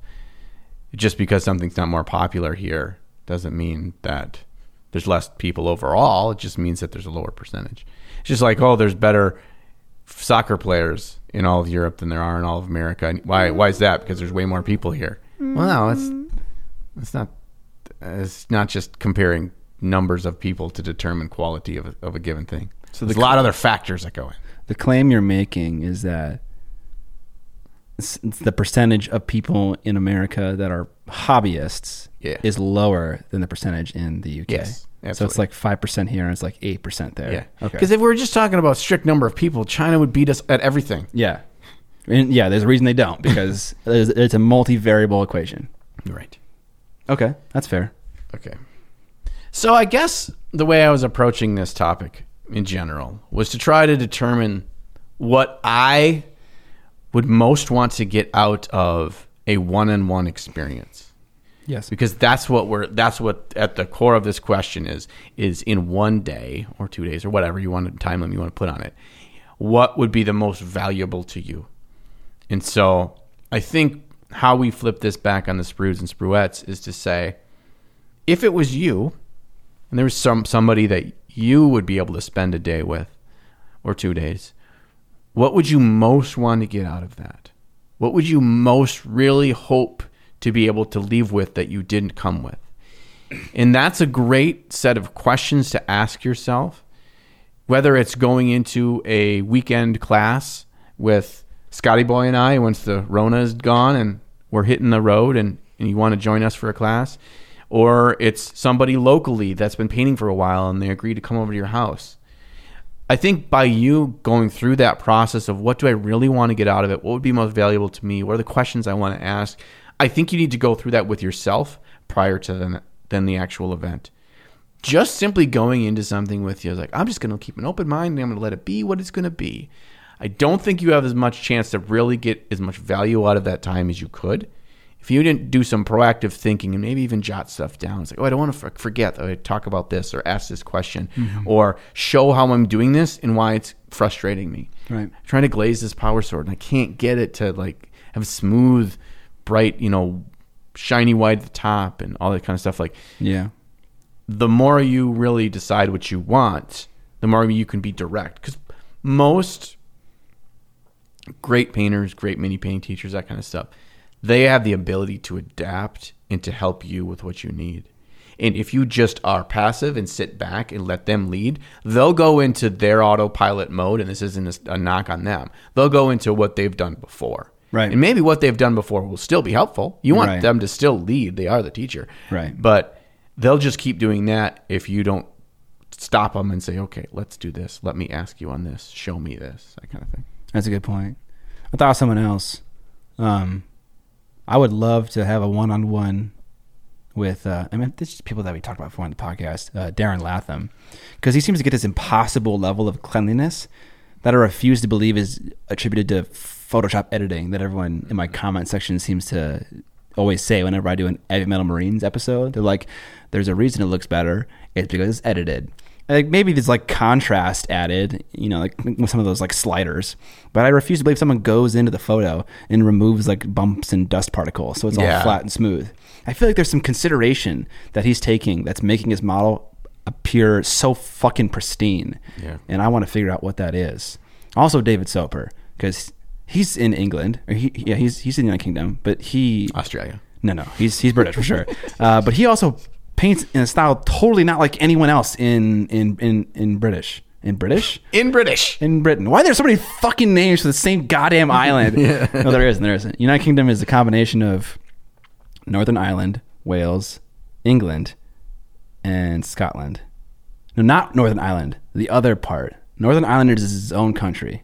Okay. Anyways, um, yeah, those two guys, big time. And Trent Denison, as long as you're there. Yeah, might as well hit him up, dude. All right, that's it. Goodbye. No, just kidding. Anything else? so we tried. You know, I was a little bit hesitant on this topic in general because it, it made it, it's going to make it sound like there is a, a top tier of people that would be considered best mini painting teachers. Because if we're we're talking about a one on one with one person, we're talking about wanting to learn the most, meaning the best teacher. That's not true. There are people that have been doing it for a long time and people that are amazing painters that are also teach at conventions, teach one on ones, teach classes and stuff. And that doesn't mean that they're the only good ones. It doesn't mean that they would even be the best one for you. for sure, We're yeah. just we're we're throwing out some stuff that that we know, but we could sit here for another two hours and come up with another twenty five names each that would all be legit great great answers to this question, Yeah. you know? Um, there's another episode we did that's related tangentially, and it's uh, what makes for a good class, Sure. and that will we'll have that linked below. But that'll help you decide for yourself uh, what a good teacher is going to be for you. For me and for John, it's different things. Um, but that'll help you kind of discover your value stream for like what makes a good teacher, and then you'll have your own list of people that you want to meet and chat with. Dude, I just I just thought too was like I was thinking like, oh well other Americans. Jen Haley. Man. Oh yeah, she can create the most subtly smooth, beautiful, tiny, teeny, tiny 28 mil models that look amazing. And most of the folks we're talking about here, not most, but a large percentage of them, they're working on larger scale models. Yeah. What she can can produce on the tiniest scale is ridiculous. And I would like to see how the hell she does that and to show my big ape fingers try to do that. Like those little- Does Jen Haley have somewhere where she shares her stuff? I don't know. Okay, because I'm friends with her on Facebook, and she doesn't do it there. No. I don't know if she has like an Instagram or something like that. I don't. I think she does. The where I've seen her post most stuff that I've seen is through the Kingdom Death groups. Oh, like recently in the last year. Mm-hmm. Okay, so then you're more up to date than I am. Okay, that's good. But I don't know if she has an Instagram. Okay, I would hope so. Come on, Jen. Come Jen. on, Jen. get your stuff out there. Come on, you, you're the craftsman. uh, no one's gonna get the craftsman jokes. I think they're funny. You tolerate them, What do you mean? I love them. okay? Well, I love him. I don't like you. Go check out the craftsman YouTube channel, okay? and then you'll get my jokes out. The craftsman. okay, your jokes are you are just sounding like him. Yeah, that's, where they're that's, funny. that's the extent of the comedy. That- that's the extent of most of my comedy. Interpreting. Okay. Shitty versions of people you know. impersonations. That's the word impersonation, right? Okay. That's the word. People you know talking like that. the okay. I think that's it for that topic.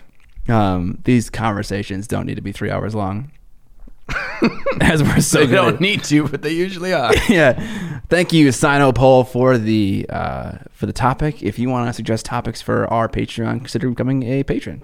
For our podcast, si- consider becoming a Patreon. Lots of P words. They're hard to do. Out of the news, Black Dahlia Murder released a new album. I didn't know this until someone asked me if I'd heard the new album, and I discovered that I had not. Uh, and I listened to it. And in looking for a record to buy or a CD, man, remember CDs? Remember those things? You got CDs, right? dude. I sold most of them at garage sale. I still have. Oh, I have a couple of like big thing, big CD cases that you used to keep in your car back in the day. Yeah, and you yeah, had yeah. CD players. Yeah, we yeah, used, yeah. We'd have CD players in our vehicles. Yeah, yeah, yeah, Then you had the big fat binder of CDs. Yeah, yeah, yeah. And I still that got was it. that was the number one thing why people would break into cars. Would smash your window and grab your CD binder. CDs. I still got them. I still have a CD binder, and my wife has one of those things that you put into the the, the, the Oh, visor? Yeah, baby. One there too. I like CDs because, like, when you're road tripping, dude, y- your internet Yeah, dude. you you lose it. Okay, CDs don't need no fucking internet. You just play them. Yeah, it's f- and there's nothing better than riding shotgun and digging through somebody's CD binder. Yeah. be like, oh, some ICP in here. Let's do it. oh God. Um, yeah. So Black Dahlia Murder new album came out, and they also released a D and D. This is a hard word for me to say. Supplement with their album. So they have a story for you to follow along and wanna see role this play. ridiculous. The new album's called Invenomous. No, it's just called Verminous. The album is called Verminous. But yeah, the the book is sick looking. It comes with its own dice that match the uh, album art cover, um, but it's cool. I like it a lot. It's 24 pages. okay, so oh, dude, you can get their own dice Mm-hmm. with the CD. Oh man, look at all the sweet merch bumps they're getting here. RPG bum- bundle. Mm-hmm. Uh, Mm-hmm. Five blank character sheets. Wow, Four creature maps. encounter cards. It says D and D five E. Okay, so obviously this is going to be a rat based campaign, That that too. It's uh, it's it's like almost scaveny. dude. You It would be great. Okay, here would be the best part about this is if in this if it's a s- short series of adventures or a small campaign or whatever, if they had cues in this aspects or different portions of the game where it would cue to you play one of their songs from the album that would be background music or be like an introduction to a bad guy coming in here in these deep dank sewers It's like, "Brr, bop, bop, bop, bop, bop." those are the mice Yeah, that'd be cool. That's kind of reminds me of a guy from Midwinter Minis. He has like an album uh, that is used, it's supposed to be used when you're playing 40K. Um, But the tricky part is there's a difference between background music and f- most music, which is foreground music. I don't know, that's not a term people use. um, yeah. For me, metal is, that's the main event. I can't listen to metal and do something else. When I'm listening to metal. I am digging up corpses, or I am murdering someone, or I'm headbanging. One of those three things. I'm not. Paint, I don't paint minis to metal. That's just, that's just. I don't like that. yeah that- that just seems like a different kind of uh, level of energy Yeah. Yeah. So what we learned from this small bit of the podcast episode is if you're walking down the street and you see Scott and he's listening to metal, run. Cause he's there to do some murder. Hey, you're going to die. You gonna die, boy. hey, run. Um, All right. New Spira Mirabilis sculpt. yeah, that happened quick, didn't it? Uh, Maybe yeah. not. It's been at least a month. I know. Well, because I tried. Doesn't he usually put out like three or four a year? So I guess that would make sense from when he announced the Dwarven Miner, Yeah. not to be mistaken for a minor dwarf. um, he's not underage. No, he's not underage. He's- Is he- is he's he- under the ground. Is he, is he an underage minor? Yeah, That's the fun- dwarf and that's a- minor minor. That's a funny sculpt right there. um, so yeah, that was probably three months ago or about now. So that would make sense. So this new one, uh, which September fourth will be when the pre-sale goes out for that, and it's only forty-eight hours. So I don't know how to math to know if it's still open right now, if when this podcast episode not. goes live. Shoot. It'll end on the sixth. day and this before. goes live on the. So when you hear this, if you didn't get it, it was yesterday. um, it is. It's a squig rider. It's just it's a goblin and a squig. He's riding on a squig, and there's like another like little baby goblin or something over his shoulder. of Oh, I one didn't notice goblin. that one. Yeah, but the the squig is so circular. That's- it's hilarious. It's it's, such an orb. It's yeah. and a it- beach ball. his with face eyes. is like on the surface of his body, and, he's- and he doesn't have like a head. You know, it's like his body is the head. It just has the derpiest funny look. I I'm getting this because I want to make that thing as funny as possible. if you get it, it makes me feel like I need to get it. Yeah, I want to paint it with the squig having as close to like human skin tone as possible because that would be so uncomfortable to look at. It's making me feel uncomfortable right now just thinking about it. Jeez. Oh man, it's like ooh yuck! That thing, that thing made of human skin. Yeah. Uh, and then the goblin could just be like this m- muddy olive browny green. C- Big contrast there. I like it. Are you gonna get it? Probably not. He's like holding the fat folds to hold on to the squig too. Ah, man. He's like hands are dug into the orb. Like it just it, the thing feels like it's made out of like jello. Oh man. The more you describe it, the more I want it. yeah, dude. But I feel like I need to paint the other one I have. I don't Did even you get it yet? No, I don't have it yet. Uh, hopefully soon. I think I got the tracking for it, um, but we'll see. oh man, that's surprising. Well, I mean, I backed mine. Maybe he ships them out in order of backers. Yeah, I think he he does it in stages. Hmm. He doesn't like make all the casts at once and then ship them all out at the same time. He might do them in like s- chunks of fifty or hundred. I don't know. Yeah, because I was like, I backed it in the first like 15 minutes that it was live, so I was thinking maybe that's why I. Oh, maybe yeah, yeah. yeah. You just have a literal list in the order of backers, and you just goes probably down there. that makes sense. So that's Friday. So we're gonna be at your house. Oh, when it's live. Hmm. Oh, you're trying to figure that. out. Okay, yeah, cool, yeah, yeah. Yep. So we're gonna we're gonna all sit there together and order it.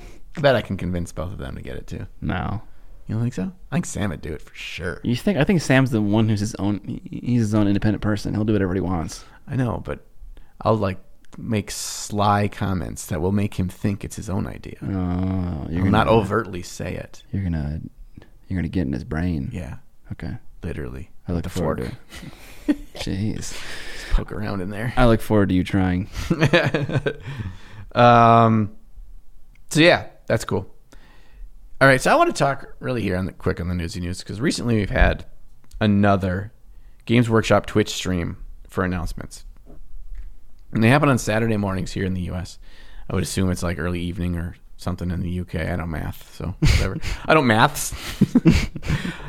if I do too much maths, I have to go to hospital. um, and so th- it's their Twitch thing, and they keep growing in the amount of people that watch that. Like, I don't even know. I'm not going to guess, but I'm thinking it's in tens of thousands. No. The people that watch it in the live stream. No. It's- every time the one I've seen, I remember they grow and more and more people. And so my thought is, I'm gonna guess under ten thousand. you think so? For sure. Okay. Well, Dude, live numbers are weird. weird. Yeah. They're They're- weird. Are they a different kind of maths? Yeah. like getting hundred thousand views on a video. Oh yeah, it's, It's time like- is inconsequential. I think the equivalent of that in the live stream version is getting a thousand con- concurrent viewers. uh, yeah, I could see that. Yeah. So to if they had tens of thousands of viewers, that'd be crazy to me. Think about that though. It's it Mm. a in a lot, time of dude. not being able to play the game. I get it. I get it. On a Saturday, and they're announcing all the goodies for every single game. Yeah, it's enticing. So I got a couple things to say about this. One, when they first started doing this, because they weren't going to do the be able to do the announcements at Adepticon, that's how this all came to pass, right? All the GW announcements that, that were there for Adepticon, and then for shoot, there was going to be another one that they do announcements at. Was it Gen Con? Yeah. Yeah, Gen Con, LVO, they Mm-hmm. Gen they do Con, announcements at okay. all of them. And then at Nova, there was going to be one. I think that's what the one this week was supposed to be like the Nova replacement or from the previous one. We're seeing these more and more. When it first started, because of coronavirus, the production quality is pretty low.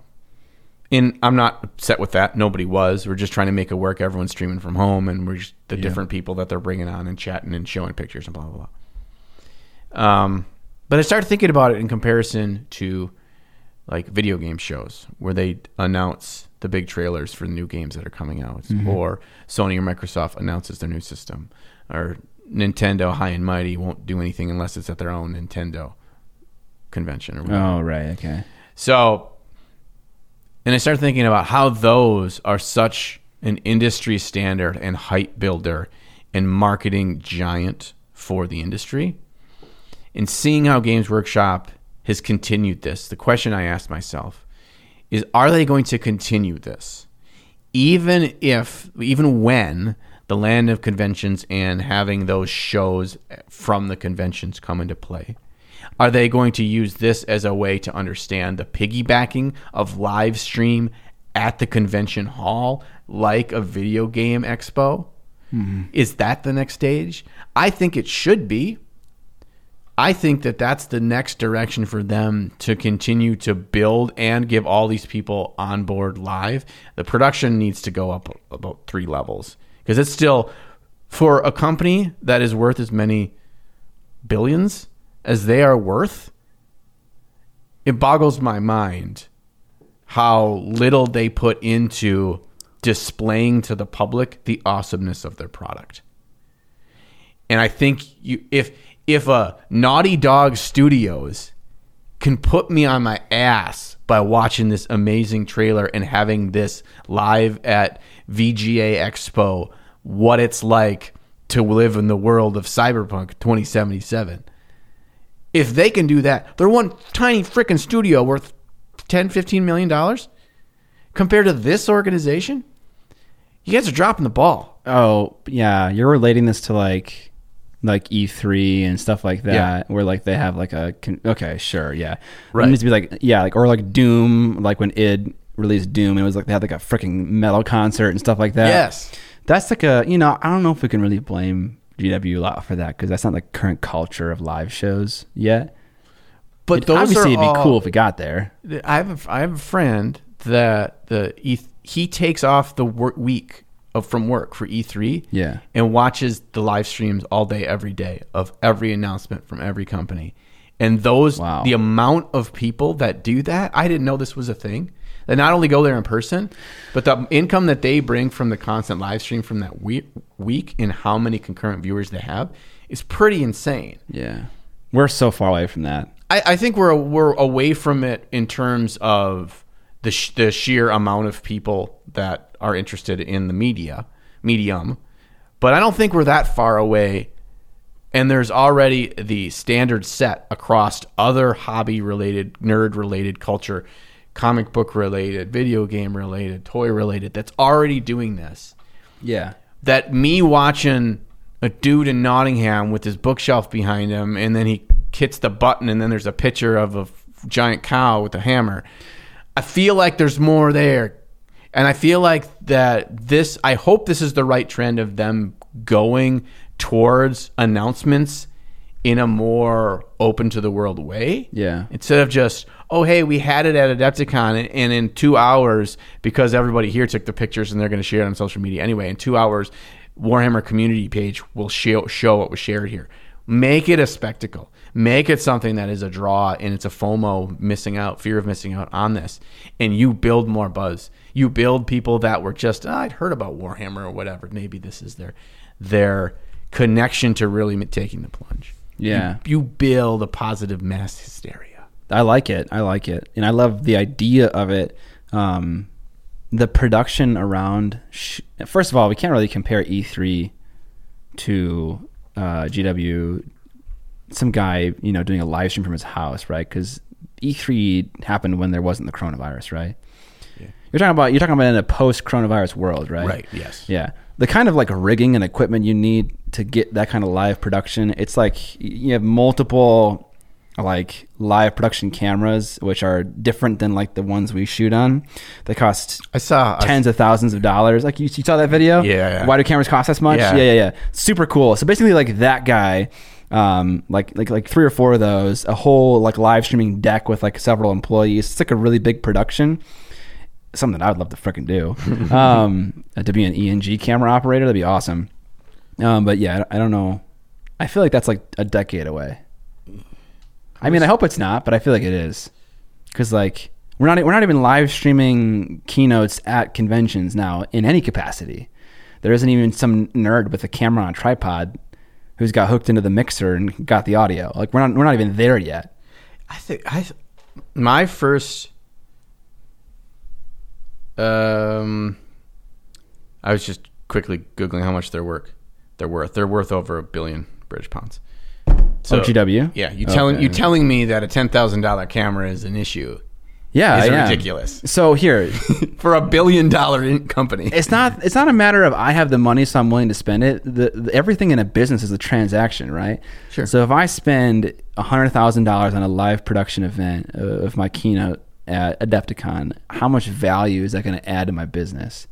And so I feel like GW is probably a stingier company when it comes to stuff like that. They they are they are extremely archaic in terms of their marketing approach. Right. Yeah. Like they the I, the concept of giving YouTubers money to have a call to action to buy their product in a video is foreign to them, and they're not interested in it. I fe- I feel like they'd have a hard time spending that kind of cash. i- It's it's not even that they're they're probably like obtuse to it and don't. it- It's that it's not they foreign. Right. Right. Right. right. That was my they word. yeah. But I get what you're saying. They understand that is an option. They Yeah. could, I'm sure they have seen that other folks in the hobby do such a thing. They have actively chosen to go a different route. So when we have our well, our convention, Mm-hmm. we'll hire a live streaming panel, and they'll stream all the keynote speeches, Mm-hmm. and it'll be amazing. That was the thing I was going to say, and I thought about it in the moment. First Adepticon I went to, we went together three years ago now, or two years, however many years. I don't even know what time is. Um, that was it shocked me when I we got there and I realized there was no overall agenda. There wasn't like I mean, yes, they had the little pamphlet thing or whatever, but there wasn't.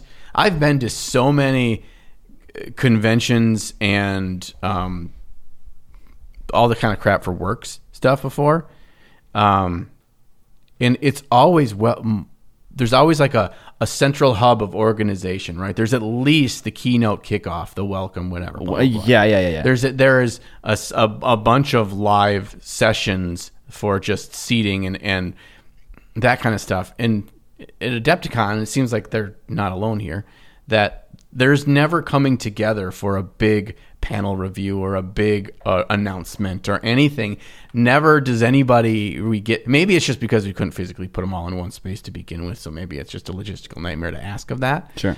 But I was just surprised how different it was. It is just more like going to the freaking county fair. you know, you just go and walk yeah, around. That's a great analogy. That's exactly what it is. Yeah. Yeah. There is no main track of events to follow. Interesting. You give him I couldn't find the the birthing barn. Is that Adepticon? the dairy barn and the live birth barn. I wanted to pet a baby chicken. We did we did the drive through of the the state fair. I heard that you had to buy tickets right to that. Yeah, right away from yeah, that, right? yeah. What was that like? It was okay. Did you just like eat your weight in fried food? Yeah, it was kind of fast.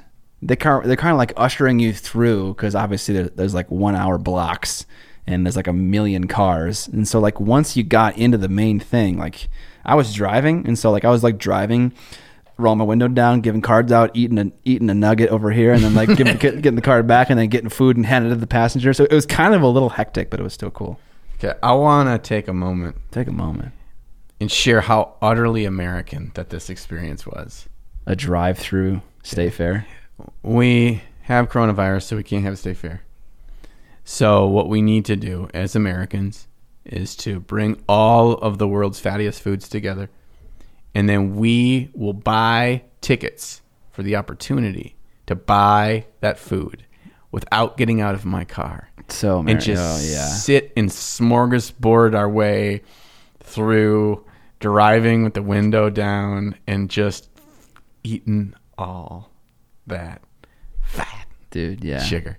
Yeah, It's so there's a- American. there's a little bit more to it. Like, let me. I mean, like summer is such a huge deal in Minnesota, and that's such a that- Yeah, it that's, a, that's a- that's a pinnacle of summer. Yeah. there's like companies rely on that income to like survive, kind of thing. But yeah, it is very I American. do Sweet Martha's cookies. They work they work ten days a year. Yeah, that's all they need. That's a million dollar company. Got a bucket. Got a bucket of that stuff. Did yeah, ya? the, the friends in the car with us were like, "We don't really like Sweet Martha's," and we're like, "What's what's wrong with you?" Get out. And so we bought the bucket, and they ate most of the damn cookies. Wow. Ironic. bastards. Yeah. Ethan, if you're watching this, What I are see, you? I see you. What are you doing with your life? Go get your famous Amos, you monster. All right, welcome to the end of the podcast. Thank you for all sticking around and listening to us talk about all sorts of dumb things. Really appreciate it. John, if you didn't stick around, go to hell because you're not listening to this anyway, so you won't know. exactly. They, That's- they wouldn't have heard that. Yeah, but you did stick around, so you can stay here. Go to with heaven. Us. Go to heaven. You could go with us. We'll also be going to hell. Yeah. I will be. I don't know where Scott's going to be. it's a cooler journey there, though. yeah, it's a little bit warm. John, if they want to support the PCAST, You want to support the PCAST? Hey, you thought you said you hate the word PCAST. yeah, but I like to lean into your jokes. Okay, because my jokes are funniers. Yeah. They're funniers. They're funniers. They're plural funnier. well, I'm just going with maths. Maths and holiday. Yeah. On holiday, um, they can buy a T-shirt.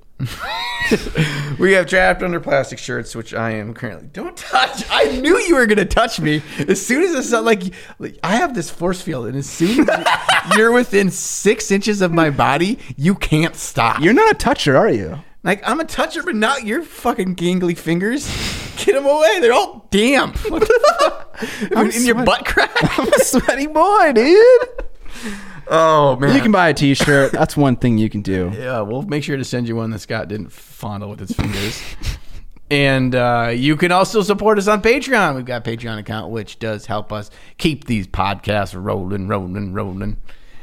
Sorry, I didn't mean to limp biscuit us right there. Yeah. Um, Not- and not cool. Uh, you get some cool stuff by uh, being a, a Sprude and Spruette and joining of the Patreon account. Um, we have an extended version of the podcast where we call it the after party. We just get to hang with us for a bunch of extra segments where we show the, our favorite new miniatures the, for the week that we've seen sp- painted by somebody else.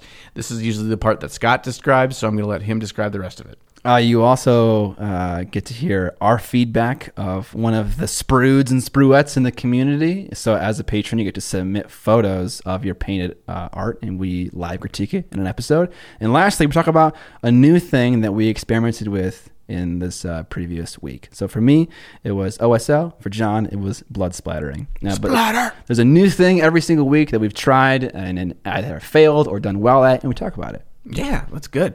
Um, also, if you remember the Patreon, you can submit ideas for topics for the podcast. And oh, baby, did we get some this last week? Heck yeah, we did. We are bombarded. Big Um, what was his name? I want to give him props right now. Nathan? Sam Lowry Sam Lowry. gave us a ton of topics. Dude, really he gave us appreciate it. a year's worth of topics. He was like, "Here's a year's worth of topics, just casual, just dropped it." He just like dropped it, boof, And like he's a gone. golden brick. Other free ways to support the podcast are uh, watching this show with uh, ads on. You can whitelist uh, channels uh, for YouTube ads depending on what ad blocker you use. I know you use it. I see you. I see. Dick. I use it. Okay, I'm a fucking YouTuber. Okay, I see you. So yeah, I whitelist channels that I care about, and want to give support to. You can also just tell your nerd friends about our podcast, or uh, give us a review on Apple Podcasts or wherever you listen to podcasts. I like that. A smootherino. Thank you. Yeah. So we got more work ahead of us. I don't know if it's going to be today. I don't know if it's going to be another day. Hmm. We got work ahead of us to uh, really get down to the businessy things. You know, Nigel, he's going to have to come out and check the charts. That was a sick reference in your latest video. Dude, I'm glad that. See, it's all about the callback. Yeah, yeah. Yeah. And so True fans. true fans would understand who Nigel is. That video has criminally low views for how fucking great it is. Uh, like the true fans really know that skit is probably the, the the mountain peak of your entire YouTube career. It's close. It's, Yeah. up, it's up there. Darren Latham saw it and thought it was pretty hilarious. Did he? Uh, yeah. Hell yeah. Yeah, dude, dude. It's like, Darren, which one of these guys are you? All right. All right. Well, we'll link that video below, too. If you haven't seen our skit on Games Workshop and how it's run, You're missing out. you are missing out, and you you're welcome. Subscribe or not? Okay, sorry. no, I was- no, no, no. Uh, I can't get to the end of this without thinking that. You- what do we say? I know what we say. What do we say? Thank you for hanging out for this one, and until next time, when we catch you. On the flippity flop.